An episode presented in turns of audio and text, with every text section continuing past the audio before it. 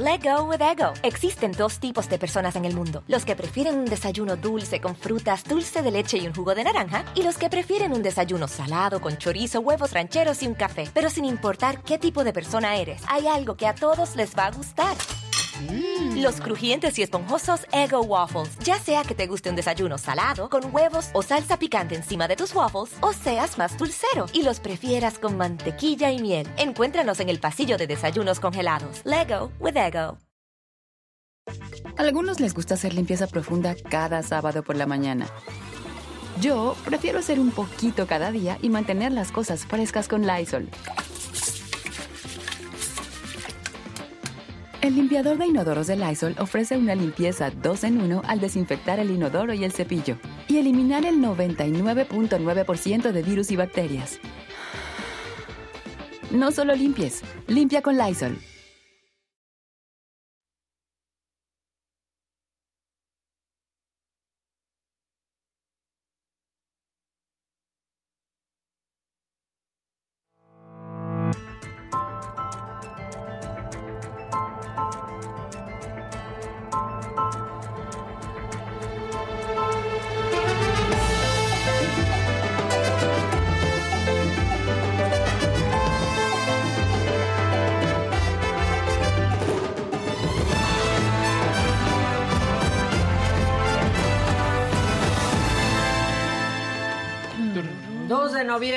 Oigan, es 2 de noviembre, aquí estamos. La señora de la casa, la jefa máxima suprema, está sin voz, como vieron Oh. ayer en la saga, compañeros. Ahí, lo estamos platicando justo hace un segundito, Macay. No sabemos qué pase, pero hay bicho. Hay bicho rondando. Hay Ella bicho. no tiene bicho, nada más está con la voz. Sí, no, este, se hizo prueba desde ayer, este, salió negativa en antígeno, negativa en, en PCR, iba a decir en PGR, En bueno, PGR, vi Pero, pero está fuerte, ¿no? Que hay gripa, 2000. que hay esto, que hay aquello, o sea... Pues empieza como la época, ¿no? Empieza la época. Y hay que invierno. vacunarse contra la influenza. Además. También hay que vacunarse contra la influenza. Bueno, pues eso pasó. Y cuarta dosis de COVID, si se puede, o quinta, sexta. no Sí. sé. La que vayas. Pónganmela, pónganmela. Aquí. Échale, Iba- échale. estaba haciéndole así, pero eso estaba muy mal. Ese se ve medio raro. Aquí, sí. aquí, aquí. Acá, acá, acá, venga. Sí, vacúnense. La verdad, yo sí me vacunaría este, todo. Estoy viendo nuestra portada de hoy. Estoy en shock. Terminó Niurka con, con Sí, su novio de la casa de terminó los Niurka. famosos. Sí, ahorita lo platicamos. Donde había amor. No se alborotó la anaconda ahora. No, No. sí se alborotó, pero luego ya no, ¿o qué? Pues ya se iba, no, que a boda, este sí es amor del bueno, casi, casi. y Pues, pues ya no se dio, ya no se hizo, oigan. Changos. Qué cosas, qué... ¿Cómo? Pero no era amor creyó para en el... siempre. Sí, ya creía en el amor y todo, ¿no? No, yo creo que ella sí, Ella sí. pero el otro seguro Él, no. Al parecer él era muy, ya te cuento, O así. sea, su para siempre dura poquito. sí, sí. No, bueno, pues vamos a la- saludar Sí. a la banda. Este, ya está Carmen Sánchez desde Mansfield, Texas.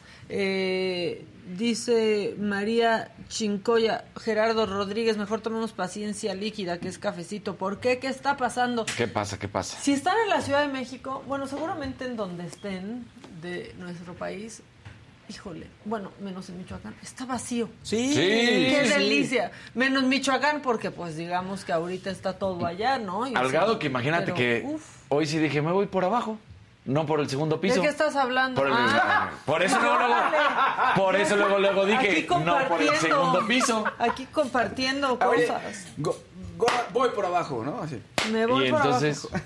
Sí. o sea, no hubo necesidad del segundo piso, no hay preocupación de nada. Yo dije, no me tienen que multar, hoy no me va a llegar multa por exceso de velocidad. Bueno, tampoco cuando hay tráfico se puede, ¿verdad? Pero, Sí, no. Este, no, vacía la ciudad, no hubo clases en la escuela, fíjense que... No hay bancos. No hay bancos. No, Yo no me hay. fui muy temprano al gimnasio, 6 de la mañana en punto, con la puerta cerrada del gimnasio. No avisaron. Habrían, no se avisaron, ya después vi mi mail y se avisaron, abrían hasta las 7. Ah, ok. Y pues ya no me da tiempo, entonces me regresé y me dormí tantito más delicioso. Fue así como de, uff. Sí, pero y no sí. te voltearon a ver, ¿qué es aquí? No me volteó a ver nadie, no había nadie. O sea, estaba cerrada la puerta por completo, así, la reja. Entonces, pues no, no había nadie. Miss Clu dice, hola Maca, hola Miss Clu. Este, buenos días, familia. Hoy estoy muy contenta. Ayer la más draga estuvo. Ah, bueno, Con Maca. todo. Pero además me encanta porque, porque cada vez, este, ya, no sé, este martes en la noche y digo, uy, Maca va a ser tendencia, sí. Sí. Miércoles en la mañana, Sí. Maca, pero todavía sigue. bien. Claro. Sí, oye, Sí. otro martes, otra tendencia, pero lo que es padrísimo es que evidentemente no solo yo, o sea, yo soy lo que menos importa de ese programa y lo he dicho, lo que hacen las feminosas Claro. lo increíble, pero entonces tendencia ellas, pero la invitada que fue Paulina Goto, este que se reían que Paulina Goto con los gotos, porque Ah. así se reían. Qué mensos. Este, sí, pero este todos, o sea, las feminosas tendencia, Sí. el programa tendencia, quien conduce, pues la verdad es que está bien padre. ¿Y qué creen? La Arena Ciudad de México, que ahí es la final, Ajá. el 13 de diciembre, martes 13, está Martes 13. tiene ya muchísimas zonas, muchísimas sold out Órale. completamente vendidas. Entonces, bueno, pues va a estar buenísimo, va a estar increíble, la verdad, este Bien lo ahí. que va a pasar en la final. Eh, luego ya no me dicen muchas cosas porque ¿Por qué? Y vas a se traer un sale. megalook. ¿Eh? Y vas a traer un mega Se look. está trabajando en ello. Ah, se está trabajando en ese megalook y en el performance. Todavía no se está trabajando en nada, más bien ya tendría que ponerme así. Es más, ya me voy, quédense ustedes. Es más, exacto. Dice el peluchín, sí, como hay como virus en el aire, estamos todos con molestias leves. Digo, Sí. siempre hay virus Sí. en el aire, pero pues sí, yo también amanecí ahí medio jodido de la garganta. Pues todos, ¿no? Es la, es la todos, época todos. también. No, ya hace tiempo, también en el salón de mi hijo, todos así, una Sí. tos, todos los niños ahí. Sí, sí, sí. Y entre ellos se pasan los virus, además. Gujo, Claro. él dice, la señora al final sí se quedó sin voz, ¿verdad? Sí, sí, sí. Al final ya estaba Al final ya no. quedándose sin voz este ayer, que estuvo buenísima la saga. Eh, igual ahorita hay que platicar de eso. Edgar Este, Hernández es un nuevo miembro. Bien, Bienvenido. Edgar. Bienvenido seas. Maca, ¿a qué Sports World vas? Ay, Ay, si no, sí. si quieres también te paso mi dirección, güey. No. Y de una vez que estás en eso, Y- pues y ya deja- la y tarjeta, anota, ¿no? Ahí te va mi teléfono. Anota, ahí te va mi teléfono. Buen miércoles con cara de domingo. No, pues ¿cuál? Pues porque está vacía la ciudad. Ajá. Bueno, eso sí. Gina Valderrama, salud desde Panamá. Viento. Aquí estamos de fiestas patrias, 3, 4, 5, 10 y 28 de noviembre. No, pues qué padre. Perfecto. Celebramos la independencia de España y la separación de Colombia. Viva Panamá. Ah, pues mira. Ah, mira. Muy bien.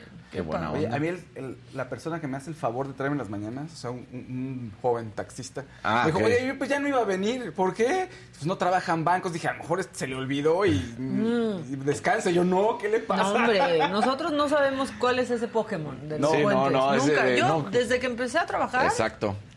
nunca A mí se me critica por eso, pero yo tampoco. Los puentes y eso para mí son Bueno, inexistentes. Digo, no, es- no es, pero es agregar comentario. Yo ni fines de semana. Pues es cuando Ah, más bueno, chamba sí. hay. Sí, es cierto. Yo cuando empecé a trabajar en esto, en periódico, descansaba el viernes y el domingo. El de hoy, el sábado. Entonces el domingo en comidas familiares pues casi nunca estaba. Sí, yo, yo Es el domingo también chambeo. Ajá. La verdad. Pero ¿no les pasa que ya en día de asueto se sienten raros? O sea, yo sí. O sea, como que Ay, no, yo no, yo siento ¿No? un triunfo cuando Sí, por fin Sí, es no, como, no, sí, ah, yo sí, No, yo exacto. sí, me O siento súper raro. ¿No les pasa a ustedes? ¿Los conocen en su casa? No, ¿verdad? Está mejor. Yo creo que les cae mejor aquí. ¿Tú tenías novia? Tenía novia. ¿Todavía la tienes? Según. Sí, así estamos. Sigue esperando, le dije, ahorita te marco. Sí, oye, yo ayer que llegué a mi casa me dice Paula, pero pues platícame algo. Yo es que he hablado todo el día. Eso pasa. No, Y te ven con una cara de enojo y tú. Ah. Luego, sí, luego me pregunta, me pregunta mi esposa, de pronto, oye, ¿qué pasó Ay, en el entendí, programa? Ciro. No, Ciro. Ah. Habla con Ciro en la mañana. Es decir, no. Ciro me pregunta, Oye, ¿cómo sí, vas sí. con Oye, Adela? ¿cómo ves Epigmenio? Yo, Sí, no. Ciro. Ay, hoy era con Epigmenio ni le puse. Que mi esposa me pregunta, oye, ¿qué onda? ¿Qué? Cuéntame qué dijiste. Y de pronto tengo que hacer un esfuerzo porque se me olvidó ya de qué platiqué. O sea, ¿En serio? a mí sí, Sí. ¿no? ¿No les pasa? Pues te vas mucho en automático a veces y platicas y hablas y hablas y hablas y pues no te acuerdas de todo. ¿Tú sí te acuerdas de todo lo que dijiste? De, de todo no. Sí, no, por supuesto que no. Yo no me sí acuerdo ni en el momento. No, se cruzan los cables. Bueno, pero esto no es terapia, no nos estamos este aquí conmiserando. Eh, Maca, ¿qué marca es tu suéter? Replay. Miren, Roxy Pinzón dice, hoy es mi cumpleaños, un poco triste porque recién perdí a mi mamá. Ella era también saga fan. Gracias a ustedes, mis días son más agradables. Ay, un abrazo. Un abrazo, Roxy. Un abrazo. Ese, nadie, Adela, ya trabajé dos días, ya me voy de vacaciones de nuevo. Ese, ya, ¿te quieren en tu casa o no? A Digo, ese- gracias, gracias, ese por tus aportaciones, pero te las puedes ahorrar también. Este, Adela se quedó sin voz, se quedó sin voz desde ayer en el programa de la saga. ¿Les parece si nos vamos como a las entrepiernas del Faust para saber qué pasó en la saga y todo eso? ¿Quieren? Ya van. Venga.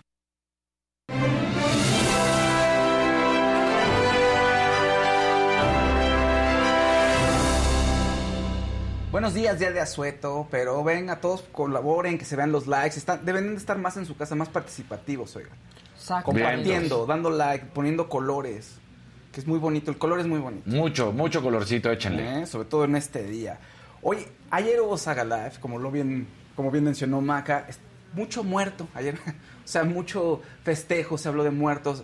Fue un maquillista también de... De muertos, sí. Y, pero Sí, me sí, conmovió, dije, claro, su trabajo es muy importante. Por supuesto. Tiene razón, porque empieza a hablar sobre el trabajo que desempeña y el objetivo que tiene, que es darle paz a la gente. Y dices, claro, cuando murió mi papá, pues sí, quieres ver ahí...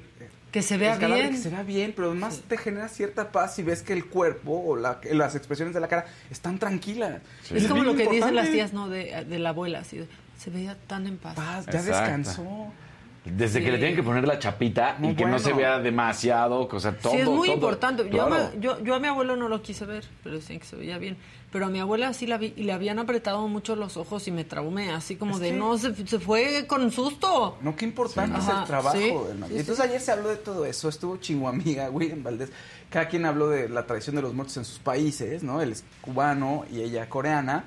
Estuvo muy divertido y pues vemos unos destacaditos y ahorita platicamos porque pasaron varias cosas ahí ayer. Ok, Ok. ok, ok. Ay, que te besaste con Seriani. Con Seriani, ¿cómo se llama? ese Seriani. Sí, Que te besaste con él. sí. ¿Te cae mal? Uf. Muy mal. Uf. Ay, a mí me trató re bien. ¿O, o no? Ah. Se me acabó. Dele, dele. No, no, no, no. No, o sea, creo que no es un no es no es un periodista, no es no es no, no es Pues es un un entretenedor, es un personaje. Es un personaje. es un personaje claro, y claro.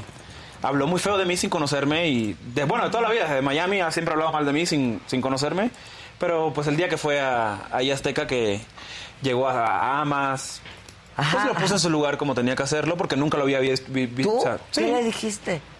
Ah, pues que era un ment- mentiroso y que la gente que se sienta arriba de la popó empieza a oler a popó y él crece sentados arriba de la popó porque habla muy mal de mucha gente y dice muchas mentiras en su programa. Eso fue lo que le dije. Estuvo fuertísimo. BTS, por BTS. ejemplo, eres súper fan. Son mis esposos. Son tus esposos, claro, son No tus- saben que existo, pero son míos. Pues tú de todo es que no, no le haces caso a todos los otros millones de comentarios que dicen que qué divertida eres. Sí, entonces lo que hago es como que cuando me caigo, de verdad está muy curioso, porque cuando veo esto, de, de repente no quiero salir de mi cama. O sea, me baja. deprime. Sí, como, no, sí, creo que sí. Como que de repente no quiero y me dio cuenta eso recién, como que, ah, ok, eso es una tipo de depresión Sí, que me está, dando- me está claro. afectando este comentario.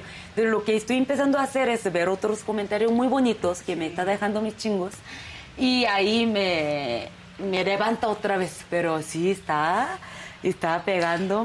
Es que no entiendo la mala onda, la verdad. O sea, yo con él siempre me portaba muy bien y, y cada vez que lo veía en el pasillo siempre lo saludaba. Entonces, tirar mala onda a mí no me va a afectar. Y menos de, de- de un señor que, eh, de alguna otra manera, respeto, ¿me entiendes? Entonces, todo el mundo me ha preguntado, ¿y qué comentas de esto? O sea, lo que comento es que no me importa lo que haya dicho él en Twitter.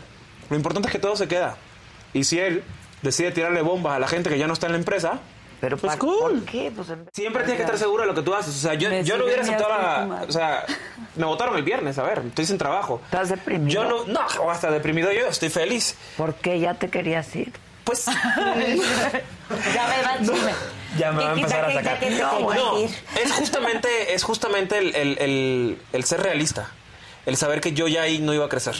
Que ya yo ahí no iba a pasar al- a, otra, a otro nivel, ¿no? O sea, eh, y lo que pasa es que las generaciones de antes han picado mucha piedra. Esta generación de ahora No queremos quieren. las cosas muy rápido porque pues no es porque me las, no las merecemos. O sea, yo siento que hago un buen trabajo. Entonces, como yo siento que hago un buen trabajo, eh, o sea, quieren que a Wiwis piquemos piedra y que pasemos por lo mismo que muchos han pasado. Entonces, cuando yo ya no me siento contento, no es que no me sentía contento en Venga la Alegría, estoy muy contento ahí. Estaba muy contento ahí, es un gran equipo. La verdad, nos llevamos espectaculares entre todos los conductores. Pero en lo personal ya no era un reto para mí. ¿Me entiendes? O sea, no, no voy a aprender algo más. O sea, yo lo tengo claro, ¿me entiendes? Pero O- propusiste hacer algo en el Ah, no, programa pues yo diferente. propuse, propuse, eh, de que propuse segmentos y propuse cosas, ideas, sí, pero pues la respuesta siempre era no hay tiempo. Está buenísimo. Oye, todo el mundo quería hablar con William Valdés. Sí, está genial, pero todo el mundo, ¿por qué salió? ¿Por qué salió? ¿Por qué salió? Básicamente lo que él había dicho y lo que platicamos aquí, pues es cambio de administración. Ok, hay seguramente afectos, ¿no? Que le gusta Claro. más a alguien o no, o las personas que toman la dirección, pues les va a gustar más una persona u otra y van a decir, ¿sabes qué? Muevo esta pieza. O cosas de administración, de la administración pasada, no quiero que me relacionen y Pero, quito pero piezas clave y es lo, muevo. que, es lo que pasa siempre. O sea, específicamente Sí. en esos programas matutinos llega un productor nuevo Claro. y trae otras ideas, ¿no? O Sí, sea, sí, sí. y va sobreviviendo o no a las nuevas producciones, pero pasa en, en Televisa también. A mí me pasó cuando estaba, a mí me mete Reinaldo López, diario, Claro. en otra posición llega eh, Magda, este, Magda Rodríguez, Rodríguez. Y me dice, sí te quiero, pero vente tres veces a la semana o vente a otro tipo de cosas, y está bien, y uno Sí. sabe si quiere o No, si no, y cuando a mí ya no me gustó, ya te vas. Pero a veces la Como gente en está- todos los trabajos. La gente está esperando que haya sangre, ¿no? Una mala leche, una traición, un... y a veces no, no siempre es así. Ahora, él habla muy bien de Sandres Mester, obviamente, y ya lo habíamos platicado aquí. ¿Se va a ir a Dice, Telemundo? pues él quiere, pero dice que es un proceso, es decir, como ¿No? que está aguantando a... No, todavía no. ¿Se va a venir a Saga? Todavía no, pero está esperando como mandarle un mensaje, dice que sí, contrátame, o sea, sí quisiera que se lo llevara, lo dijo ayer. Pero a lo que voy es, hay muchos rumores por ahí de la salida de Sandra. Eso pues solamente lo sabe ella y la empresa, ¿no? O sea, William la defiende, obviamente. Y, y lo que se dice, y lo platicamos aquí, o sea, se dice que el talento que ella contrató estaba costando mucho y que no salían las cuentas. ¿No? Eh, se dice que hizo muy buen trabajo con el rating y todo lo que tú quieras, pero bueno, pues finalmente a veces los estados financieros son los que predominan. Ahora ella se fue, pues al parecer, con un mejor deal una mejor oportunidad de trabajo también. Ahora sí que la verdad Azteca solamente lleva ellos, la ¿no? mano en los realities, ¿no? Le, Sí. le está yendo muy Sobre bien. todo ¿o no? Exatlón, por ejemplo. Exatlón es una... O y Masterchef. Masterchef, Masterchef. son una locura, la Hasta verdad, que pero- llega la máscara y se los friega. Pero, pero Exatlón, o sea, en serio, en serio, lo que ha, lo que ha conseguido Exatlón es eh, irreal. Pero, Sí. Sí, los números de Exatlón... pero fíjate que con la salida del, de Benito- del chef Benito y del chef Herrera, como que Masterchef agarró un segundo aire, siento. Sí, Y con Tatiana, a mí me gusta Ah, con Tatiana. Tatiana está muy bien también. No, también. Entonces, bueno, pues eh, lo estuviera haciendo bien o mal, pues ahí quizá la parte financiera fue la que predominó. También se dice, esto, vamos, son rumores y chismes que, que ella por meter ciertos programas en el canal es a más, ¿no? El que tienen por ahí, les, Sí. les pedía pues como así que una tajada a los productores, un diezmo. Ahora, esto... ¿Que eso dicen? Eso dice gente de ahí, pero puede ser un chisme, o sea, no importa que estés allá adentro, no quiere decir que sea real. Ahora, pues. William es muy combativo, ¿no? También. Sí. O sea, y como muy transparente en Twitter Sí. si se enoja con alguien. Sí, sí, Pues cosas que igual ya ¿Sabes uno qué? con el tiempo ya olvida. se va guardando o tiene una cuenta de Twitter alterna en donde ¿Sabes puede qué? tirar caca. Ah, Pues ayer lo vi como muy, como muy centrado, como tranquilo, como buena onda. Y no me pareció para nada combativo en el programa de ayer. Y yo pensé que era más combativo, pero no los pleitos en Twitter, que es muy, él dice O que es muy lo- directo. al ¿no? menos en Twitter combat- muy combativo. Muy combativo, al menos en Twitter. Ahora que de. Pedrito no diga nada, yo a Pedrito lo amo, lo idolatro, lo tengo en un así, Sí, en un pedestal a Pedrito. de Así. las... No sé si decir pocas, pero de la una de las personalidades más queridas en Azteca es Pedrito.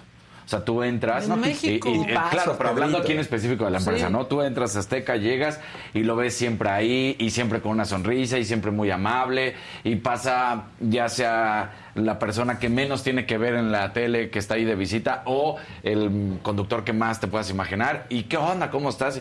Siempre te trata súper bien, Pedrito. Siempre. Ahí Pero sí. aparte lo que ha hecho Pedrito, Tipazo, claro. la verdad, no, no, no, en medios, ¿no? Y la evolución que ha tenido, de ser más libre hasta hoy. Claro. ¿No? O sea, de poder ser quien es hasta hoy y de haber luchado por años. Que desde ello, ¿eh? principio siempre estuvo ahí, ¿no? O sea, aguantando y aguantando Pues sí, y pero aguantando. esperando también el momento para poder ser así de libre, porque Claro, no yo lo siempre en- fue así. Yo lo entiendo, pero al final del día estaba ahí, ¿no? Y eso también cuántos lo aguantan.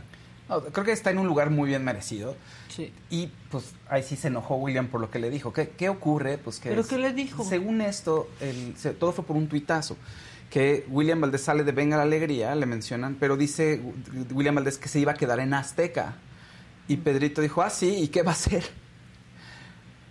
O sea, cuestionando un poco pues, su utilidad, digamos. O por lo menos así se percibía en el Twitter. Entonces le preguntan ayer, oye, ¿por qué dijo esto? Pedro Sola, y él dijo, bueno, pues a lo mejor los achaques de la edad. Ahí también. Ay, ya también de edadista. cargón, ¿no? Eso está muy mal, Sí. exactamente. Pero aparte, pues no es una pregunta, pero es una pregunta que se debería de haber hecho hasta William. Ya te sacan de un programa, te quedas en la empresa, ¿qué voy a hacer? Claro. Sí, pues yo- O sea, porque te estás yendo porque no estás creciendo. Claro. eh, piensa que hasta ahí llegó. Sí, él dice que hasta ahí llegó, sigue. Él dice que hasta ahí llegó. Seguramente le hubiera gustado quedarse más tiempo. También es claro que pues, no le dieron razón como eh, sólida como para decirle, oye, te vas. En Simplemente algunos un se cambio de escucha como un jovencito en, en, en ¿Cuántos ideas. años tiene William? La verdad no tengo ninguna idea. William Pero, por ejemplo, o sea, unas cosas creo que las dice de manera sorpresiva, correcta, cuando habla, ¿no? Es que la vieja guardia quiere que sufras como ellos. Yo 28. siento que sí pasa eso. No está tan chiquito. No, no está nada chico. Fíjate que yo no siento que pase eso. O sea, yo pienso que, o yo siempre he trabajado con personas de una generación más arriba de la mía, o muchas, y al contrario, o sea, siento que han allanado el camino, que buscan Sí. tu crecimiento y tener esta postura como de, no, es que las generaciones de antes quieren que sea igual. No, no, tienes que estar agradecido Por lo que han hecho. por lo que han hecho, Claro. porque te han hecho el camino muchísimo más fácil. A mí no me ha tocado de no, que sufra también. Al contrario, ¿eh? En todos los programas que he estado, me ha tocado eso. Sí. Y hay que respetar a los que llegaron antes y que te ayudan a que tú llegues más rápido, porque sí te ayudan. Claro. Sí, la verdad es que sí, yo también la experiencia que he tenido no ha sido como tan oh, eh, ¿cómo se llama? Como de tiranía de ah, que le sufra, como esta Sí, o sea, digo, no, eso ajá, no. Hay problemas desde el día a día que tienes que resolver, ¿no? Del eso, trabajo, pero todo, lo pero que no así. es que lo dice de una manera sorpresiva, no me, me parecía coherente en ese sentido la manera en que él lo expresa. Claro, él dice que eso vivió, entonces ok, pero lo expresa de buena manera. Sí. Es a lo que yo iba. Sí, sí, sí. Pero después arremete contra esa, entonces dice, ¿quién te entiende? O sea, tienes una actitud como que muy es ser juvenil. humano que está bien. Ahora también, ¿eh? Cuando te acaban de sacar de una chamba, estás este. Sí, por más que digas, no estoy feliz. Una desubicación. No estás felizote, la neta no Es- estás. Es como la película de Up in the Air, ¿se acuerdan? La de George Clooney. Que Sí, tiene claro. que ir a platicar porque hay A cierto... despedir a las personas. La gente se saca de onda y estás como... Entonces tiene que llegar alguien y, oye, mira, vas a hacer esto. Entonces te va dando una plática para encaminarte hacia ese nuevo lugar a donde te vas a ir. Porque pues la gente le da todo tipo de emociones. Puede ser gente que se enoja. Y ahí, en esos enojos, en, en esos arranques, puede ser que destruya una computadora a alguien o se robe cosas, ¿no? Claro. Sí. O le habla a la competencia, oye, ¿qué Y crees? Que- ahora, también la verdad es que a, a la mayoría de la gente la corren en un cubículo y de ahí Claro. llega a su casa y ya no se hace trending topic. Claro. Este, ni todos quieren saber por qué te corren y eso la verdad es que también es fuertísimo. Ni todos están opinando sobre tu trabajo más allá de en tu casa Claro, y en tu además. círculo cercano. No, pero es feo lo de, o sea, a mí me ha tocado empresas que te sientes muy a gusto y dices, bueno, pues de caballeros te vas y todo eso y de pronto es, no, no puedes sacar copia de, de la renuncia, oye, pues nada más es para tenerla yo para... Claro. No, no, no puedes aquí y deja esto y casi, casi te secuestran ahí Que para que es- firmes y, y salgas y es muy desconcertante también esos tratos, ¿no? Y otra, también, o sea, es cubano, está chavo, vive en otro país, lejos de su familia. Pues también es un momento bien vulnerable, ¿no? Sí, totalmente. Ahora, el programa también tiene otras cosas que no vimos. Habla sobre la tradición yoruba, que él tiene un muerto que es su abuelo, ¿no? Que los muertos allá te escogen. Es, pues todo, así que toda la... tra- Aquí tenemos un miembro del equipo que podría platicarnos acerca de eso. Y bueno, la chinguamiga habla sobre el- su- la tradición en Corea. Ella vino a echar relajo, lo cual está genial. La chinguamiga vive todo. para eso, ¿no? Sí. Sí. Yo soy súper supersticioso. No me sentaría en, en la escenografía de Calaquita y las sillotes ¿En de la Calaca. silla? No. ¿No Son- te sentarías en la huesuda? No, no, no. De plano, No soy muy supersticioso, no. ¿Te dan No, no, ¿para qué? Pues no, ¿para qué le llamas? No, ya, Fausto, o sea, tampoco Hay- haces tu testamento para no señor- morirte. Hay un señor que de capucha y guadaña que te está esperando allá afuera, ¿no? Pues no le abres. No, Tampoco no. harías calaverita. Calaverita sí y todo, pero no, no sé, como que esa silla me impuso, o sea, como sentarme ahí un rato y estar ahí platicando, no sé, me da cosa, me da cosa. Bueno, ¿qué más? Oye, ligándonos con esto. Y Estuvo yo un así poco de, ay, bueno, ligando. el ligando, Ligando, con ligando, esto estuvo fuerte. Patti Chapoy, enfundada en su traje de Ladybug, que es una caricatura de una superheroína, se aventó un comentario medio fuerte, o muy fuerte, que incendió redes sociales. Resulta que estaban platicando de, cier- de- de la- de relaciones, de artistas y sus relaciones y los acuerdos que uno puede llegar en relaciones que son poco convencionales o que, no sé, oye, que tu novio le, le dijiste que podía ponerte el cuerno con cinco y tú estás a gusto con eso y son novios y, eh, ¿no? Pero los dos están de acuerdo, bueno, pues cada quien su vida, ¿no? Y hablando, digo, pusieron varios ejemplos, pero uno de los ejemplos que de pronto salió a colación fue el de eh, la actriz Lorena de la Garza, que es, la conocen porque interpretan a Acacia. Y resulta que ella anda con un actor argentino que es bisexual. Y en eso dice, ay, él es bisexual. Y Pati, ay Dios, ay Dios, dice Pati. Bueno, pues cuídense de las enfermedades. Y en eso, el backlash en redes sociales de, oye, pero entonces, ¿qué estás diciendo? ¿no? Pero Que- ¿cómo? ¿Pedro y Daniel no dijeron algo? Pues ahí en ese momento no, no dijeron nada. O sea, xerofóbica la señora. Este, estuvo fuerte, ¿no? Por- Porque además, y él lo mencionó, este, el, el joven, pero no está Digo, joven, porque pero- aparte todas las parejas se Ajá. tienen que cuidar de las Todas. enfermedades, todas las Exacto. personas, Claro. siempre. No De importa eso si se eres hombre, trata, no importa Se si eres mujer, no importa sexual. si. Fernando- O sea, no tiene que ver con tu preferencia sexual. Tiene que ver con que si eres hombre o mujer y se acabó porque eso sucede. Hay Así otro- de sencillo. Hay otro estereotipo ahí muy fuerte. Fernando Vega, que es el actor de 50 años que es de Argentina, pues él dice lo- en una entrevista que hace meses, esto viene desde hace meses, esto ya se sabía de hace meses, y iban y venían, y se había hablado también de la bisexualidad de él, y dice, es que la gente piensa que ser bisexual es yo tengo que andar con dos personas al mismo tiempo, y no es cierto. O sea, una preferencia sexual diferente a, lo que supuestamente se conoce como la normalidad, no quiere decir promiscuidad. La gente piensa eso, eso es grave, ¿sabes? Ay, pero aparte miren también, ¿eh? la comunidad bisexual, hasta dentro de la comunidad gay, los hacen menos y les dicen este cosas y piensan que qué indefinición. O sea, Sí, también ¿verdad? déjenlos en paz a todo mundo. Sí, es cierto, ¿verdad? De pronto también la Que misma quien comunidad. con quien Ay, quiere no, estar y haga lo que quiera hacer. La bisexualidad no existe. Pues si alguien dice que es, existe. Sí, pues ¿qué le vas a argumentar, no? Oye, yo quiero esto. Bueno, pues No, tú quieres lo que quieres. Pero es bajo la misma línea de cuando una mujer te dice soy mujer y en, en nació hombre o viceversa, un hombre, Claro. ¿no? O sea, si alguien te dice soy bisexual, me gustan las mujeres, pero también me gustan los hombres, adelante. Claro. Adelante. O sea, ¿quién es quién Sí, es mientras quién no te digan juzgar? me gustas tú y tú no quieras, no puede, o sea, ahí sí pu- puedes decir todo. Ah, pues qué bueno que te gusto, pero tú a mí no, y ya. Y- y- pero sí. si no te atañe a ti, no te atañe a ti. No, y hay muchas muchos mitos ahí. La, la gente cuando les preguntaba cosas a los dos. de, Pero entonces están en un restaurante, entonces los, los dos voltean a ver un chavo y pues no tampoco. O sea, tú en una pareja... eh, O sea, pero ellos dieron una entrevista. hace tiempo, no, hace tiempo. Es que andan desde enero. Ok. Y desde Ah, enero ya es una relación estable. Sí, sí, ya. en el ¿eh? mundo del espectáculo ya, fíjense. Entonces Exacto. llevan este eh, hablando de este tema muchos meses y además habían ido y venido y cortado y o sea, ahorita por lo que entendí ayer todavía siguen, pero iban y venían, ¿sabes?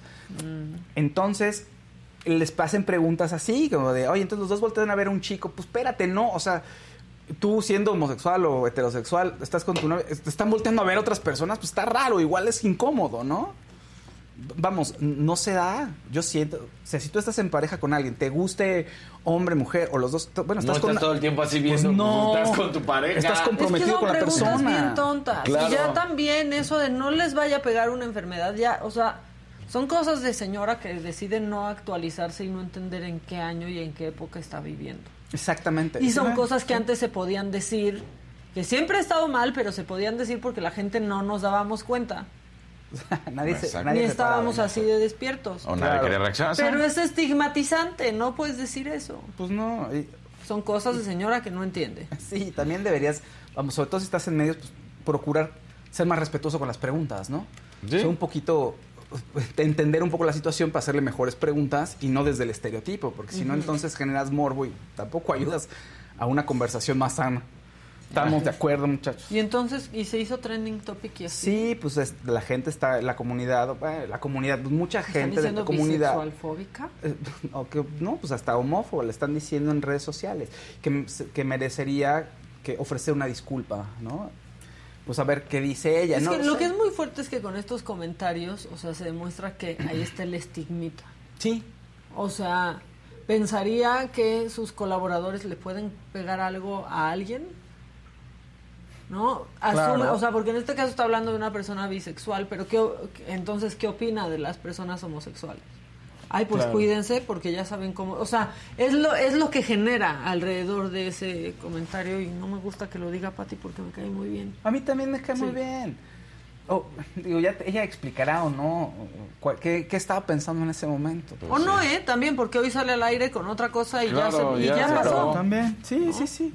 Ahora te, te tienes que estar disculpando de todo. O sea, ustedes piénsenlo. Bueno, depende No que sé. todo. O sea, depende que digas. Eh, lo- Las susceptibilidades se hieren todo el tiempo, ¿no? Bueno, si tú- no todo el tiempo, No, pero Fausto, muy, muy pero si seguido. estás siendo xerofóbica, pues No, sí te eso sí, eso que sí. disculpar. No, eso sí, eso estoy totalmente de acuerdo. Pero en, o sea, hay muchos casos en los que hieres a alguien. Es- a lo que voy es, ¿cuánto, ¿siempre sí por regla o dirías que a veces sí y a veces no? O sea, Yo esa es mi que si pregunta, alguien se pues. siente herido, disculpas. Claro. No, o sea, no piénsalo. sé. Piensen que es un ser querido. Claro. Y si hieres con cualquier cosita, aunque pienses que no venía de ahí tu comentario, Claro. pues pides una disculpa O sea, porque sería lo que lo no quieres mejor. es lastimar. Claro, Pues sí. claro. Bueno, yo sé- no sé, No, yo sí. digo, Yo creo que- o sea, sí, yo también, yo lo pensaría así, yo me disculparía, pero a lo mejor hay contenidos que dices, oye, tengo que dar esto y tengo que seguir platicándolo. O- Pero pues no está, estamos hablando de un tema que es muy obvio, me- o sea, es la parte de las preferencias sexuales. Aquí no hay mucho para dónde hacerte en realidad. Pero puede haber otros miles, o sea, hacer un chiste de que no te puedes sentar, entonces la gente que no, que no puede caminar, o puede ser un chiste de No, gordofobia. pero no, no de- estás ahí ya no sé. cayendo en el lugar común. Ahora, yo sí pienso que un chiste gordofóbico no está bien. Nunca. Pues no. o sea, no. la verdad sí, no Sí. pienso que esté bien. Y no pienso que esté bien un chiste xerofóbico como el de Carlos Vallarta, pero pero pues no lo pienso no en esta época, como que Como que crecí vida, ¿no? pensando Sí, claro. que no estaba bien. Claro, esos, esos, esos chistes también te incomodan y los sientes. Ay, esto Hacer un chiste de un ¿no? manco, No. de un Pero, por ejemplo, no. A mí me molesta ejemplo- mucho cuando se burlan de la gente, o sea, en, en ese sentido. Cuando Taylor Swift, por ejemplo, en el video de que está gorda y que, y que es una reacción que ella tiene y que le preocupa, por ejemplo, ¿no? Ese ya no es tanto un chiste, pero ella está preocupada por eso. ¿Qué tanto? Pero por eso yo te preguntaba si en, en ese caso en específico, porque también hay que marcar una línea. En ese caso en específico, si ella, yo no he visto el video de nada, pero si ella está hablando de ella, tampoco la puedes criticar. O no, sea, no criticar, pero, Son pero, sus no está, miedos. pero está haciendo un trabajo que es público. Sí, o sea, pero- está haciendo un trabajo para la demás gente y también quizás como responsabilidad, o no, es una elección, ¿eh? Claro. Como responsabilidad puedes preguntarte de, oye, ¿habrá alguien con un desorden alimenticio, alguien de los millones de personas que me siguen en el mundo, que al ver esto le pueda dar ansiedad? ¿Cómo Eh. lo podemos cambiar? ¿Qué podemos hacer aunque esté hablando de mí? Esa es una manera de verlo, pero también es la otra forma en la que ella te está diciendo, te estoy invitando a conocerme.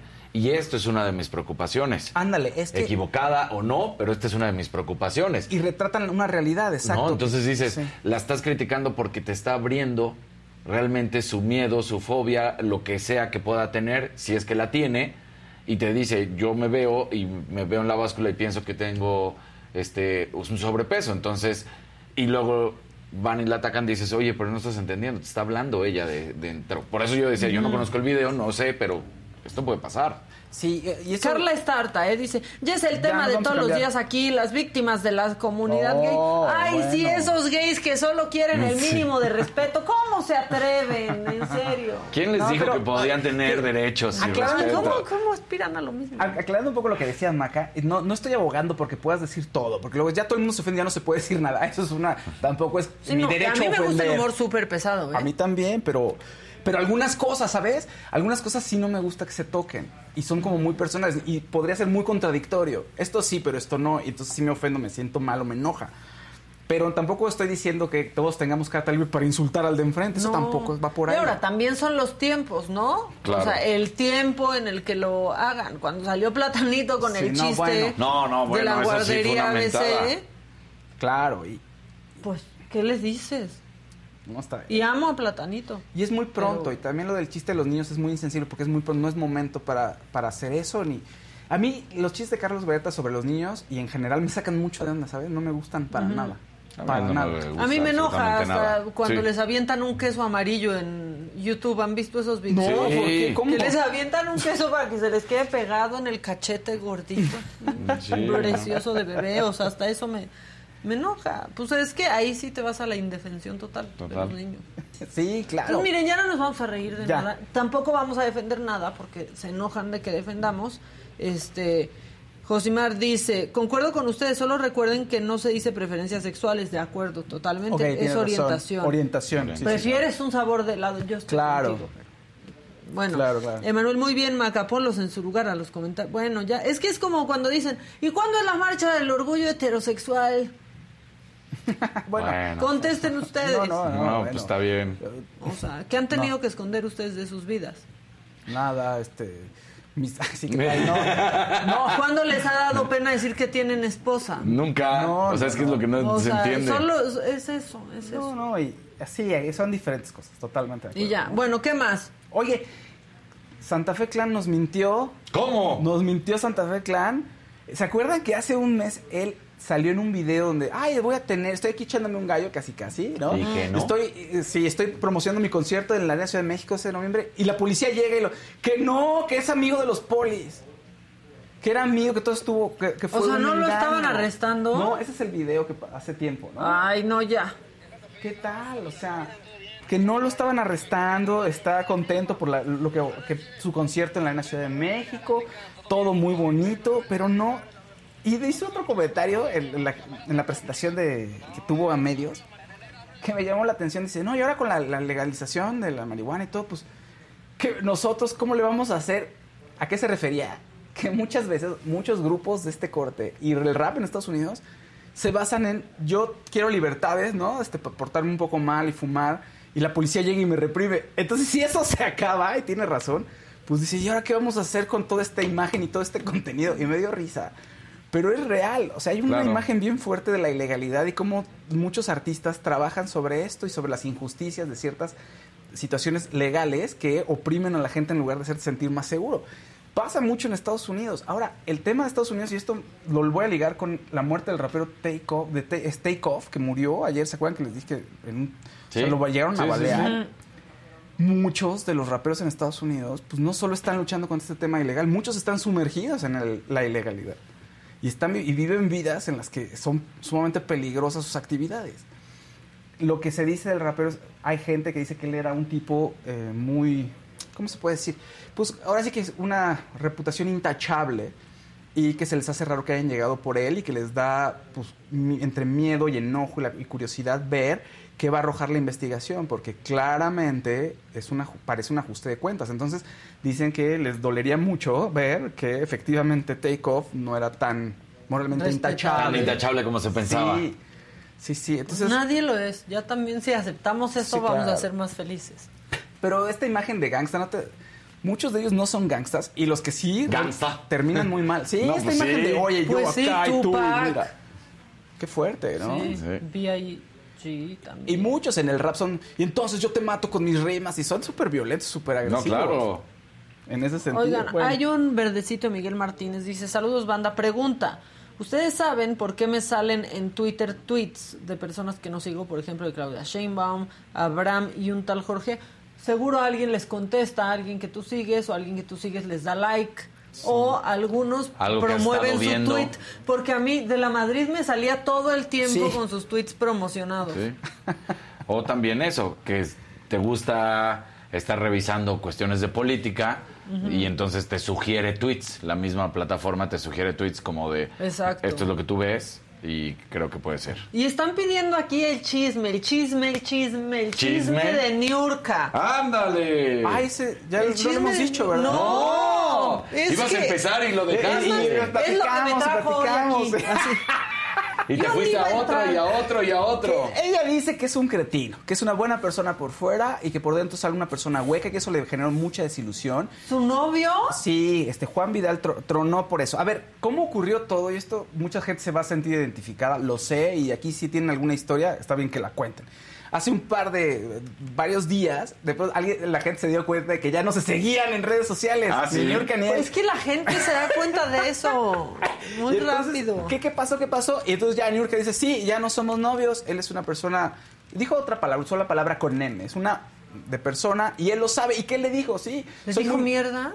Pero que él acepta que es malo para las relaciones y que es mala persona. Ah, no, bueno, pues que a toda ¿No? Sí, lo acepta y que dice ella, pues encontró una persona hueca y se acabó, ya, adiós. Uh. Eso es lo que dijo ella. Ve, Obviamente se rumora que, ah, que es infidelidad, que es que pasó.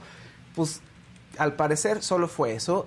¿Y qué ocurre? La magia de los de los encerrones, ¿no? O sea, tú conoces a alguien dentro, en un cierto contexto, se enamoran en la casa de los famosos, todo es maravilloso, y salen al mundo real. Ay, ¿no? sí, eso cómo Pues va sí, a ya se salir acabó, bien. digo, claro. Pues sí, y ocurre mucho. ¿Se va a reconciliar con Cintia Clitpo?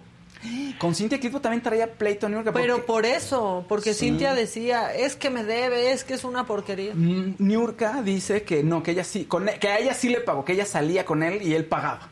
que ella no tuvo ese problema, fíjense.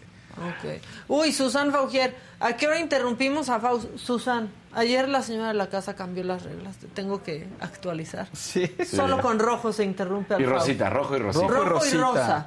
Rojo y rosa. Entonces, cáete. Cáete con un rojo o un rosa, aunque por ser tú, pues ya lo interrumpí. Oye, ¿y usted ¿Y no hay le- videos de New York mentando madres de Juan Vidal o no? Eh, Pero es un video de, de televisora, o sea... Ah, ver, no hay nada. Yo vi algo en A Twitter. ver, podemos te- tenemos uno de vientando así. No, A sí, ver, vamos sí, a a ver, entrarle vamos a lavadero a como Ya, Paco si Stanley y Mario bien. Besares, lo vamos a hacer. ¿Se acuerdan que salía- salían en un lavadero, no? Sí. Sí, sí, sí, sí. Eso también muy incorrecto, si lo ven ahora, por ejemplo. Oye, ¿y este qué te iba a decir? Oye, a, ver, ¿a ustedes no les ha pasado? A mí sí me la aplicaron una vez, ¿eh? ¿Qué? El dejarme de, de- de hace muchos años. ¿Qué? de- tenía problema con una chica y de Sí. pronto me, me sacó del grupo. Estaba yo en el grupo de la familia. O sea, ya, te meto al grupo de mi familia. Y yo, espérate, estamos saliendo nada más. No, no, no, sí, que el grupo de la familia. Bueno, hubo problema y un fin de semana pronto veo que ya no estoy en el grupo de la familia. Y yo digo, ¿qué? ¿Cómo? Y, y todavía hablamos y ya, como que dijimos, sí, vamos a seguir un poco. Pero ya el lunes me dejó de seguir. Y ya cuando ya le intenté hablar, ya era como de, no, no, ya se acabó esto, ya lo habíamos platicado. Y no, O no sea, habíamos sin platicado. avisarte. Sí. Y tú querías seguir. El preámbulo, el pre- pues no, ya en ese momento, pues ya que quieres seguir, No, ¿no? ¿cómo no? Tú de O repente sea, te diste cuenta que no te seguían. Tú querías con No, ella. ya Estás no, ya sacando no, de la Es que terapia. ahora tienes que cortar de muchos lugares. Sí, o sea, O exacto. sea, como porque- ya corté la vida real y ahora ay, en Twitter, en Instagram, en TikTok, Oye, en Twitch. Claro, porque además, es, oye, ya cortaron, sí, pero pues todavía nos seguimos. Eso quiere decir que hay un vínculo, ¿y a poco no? Pero inevitablemente se dejan de seguir. Sí, claro. O sea, porque entonces algo va a subir el otro o la Claro. otra que te va a cagar. Porque si no también viene la tóxica o el tóxico. Puedes mutear, que no te importe y muteas. No, pero, hasta, no el que, hasta el que bloquea o la que bloquea. También hay de todo, hay de todo. Yo digo que hay que bloquear en algunos casos. Oh, Pues dejas de seguir y cada A quien mí, su vida, exacto, ¿no? pues sí, digo, en su momento yo simplemente hacía eso, dejar de seguir. Y si no, ni dejar de seguir, muteaba, como bien dices. ¿Y qué dice ahorita Daniel? No, hombre, yo ni follow les daba. en mis épocas. Voy empezando por ahí. ¿Cuántas veces no se da que la persona en cuestión tiene dos cuentas? Ay, no, ya, Fausto, ¿con quién salías? Faust, ¿Cómo ¿Tienes no algo, que, a ver, ¿Tienes algo que contar? No saca todo. No, la favor. gente. Que la gente nos diga, que la gente diga sus ¿Tienen experiencias. cuenta Mucha- clandestina? Yo no. No. pero mucha gente que sí, mucha Yo gente tampoco. que coquetea. Yo tampoco. Yo tampoco. Una conocida tenía un novio que le encantaba, le encantaba el gym. Eso no quiere decir nada, nada más era una particularidad.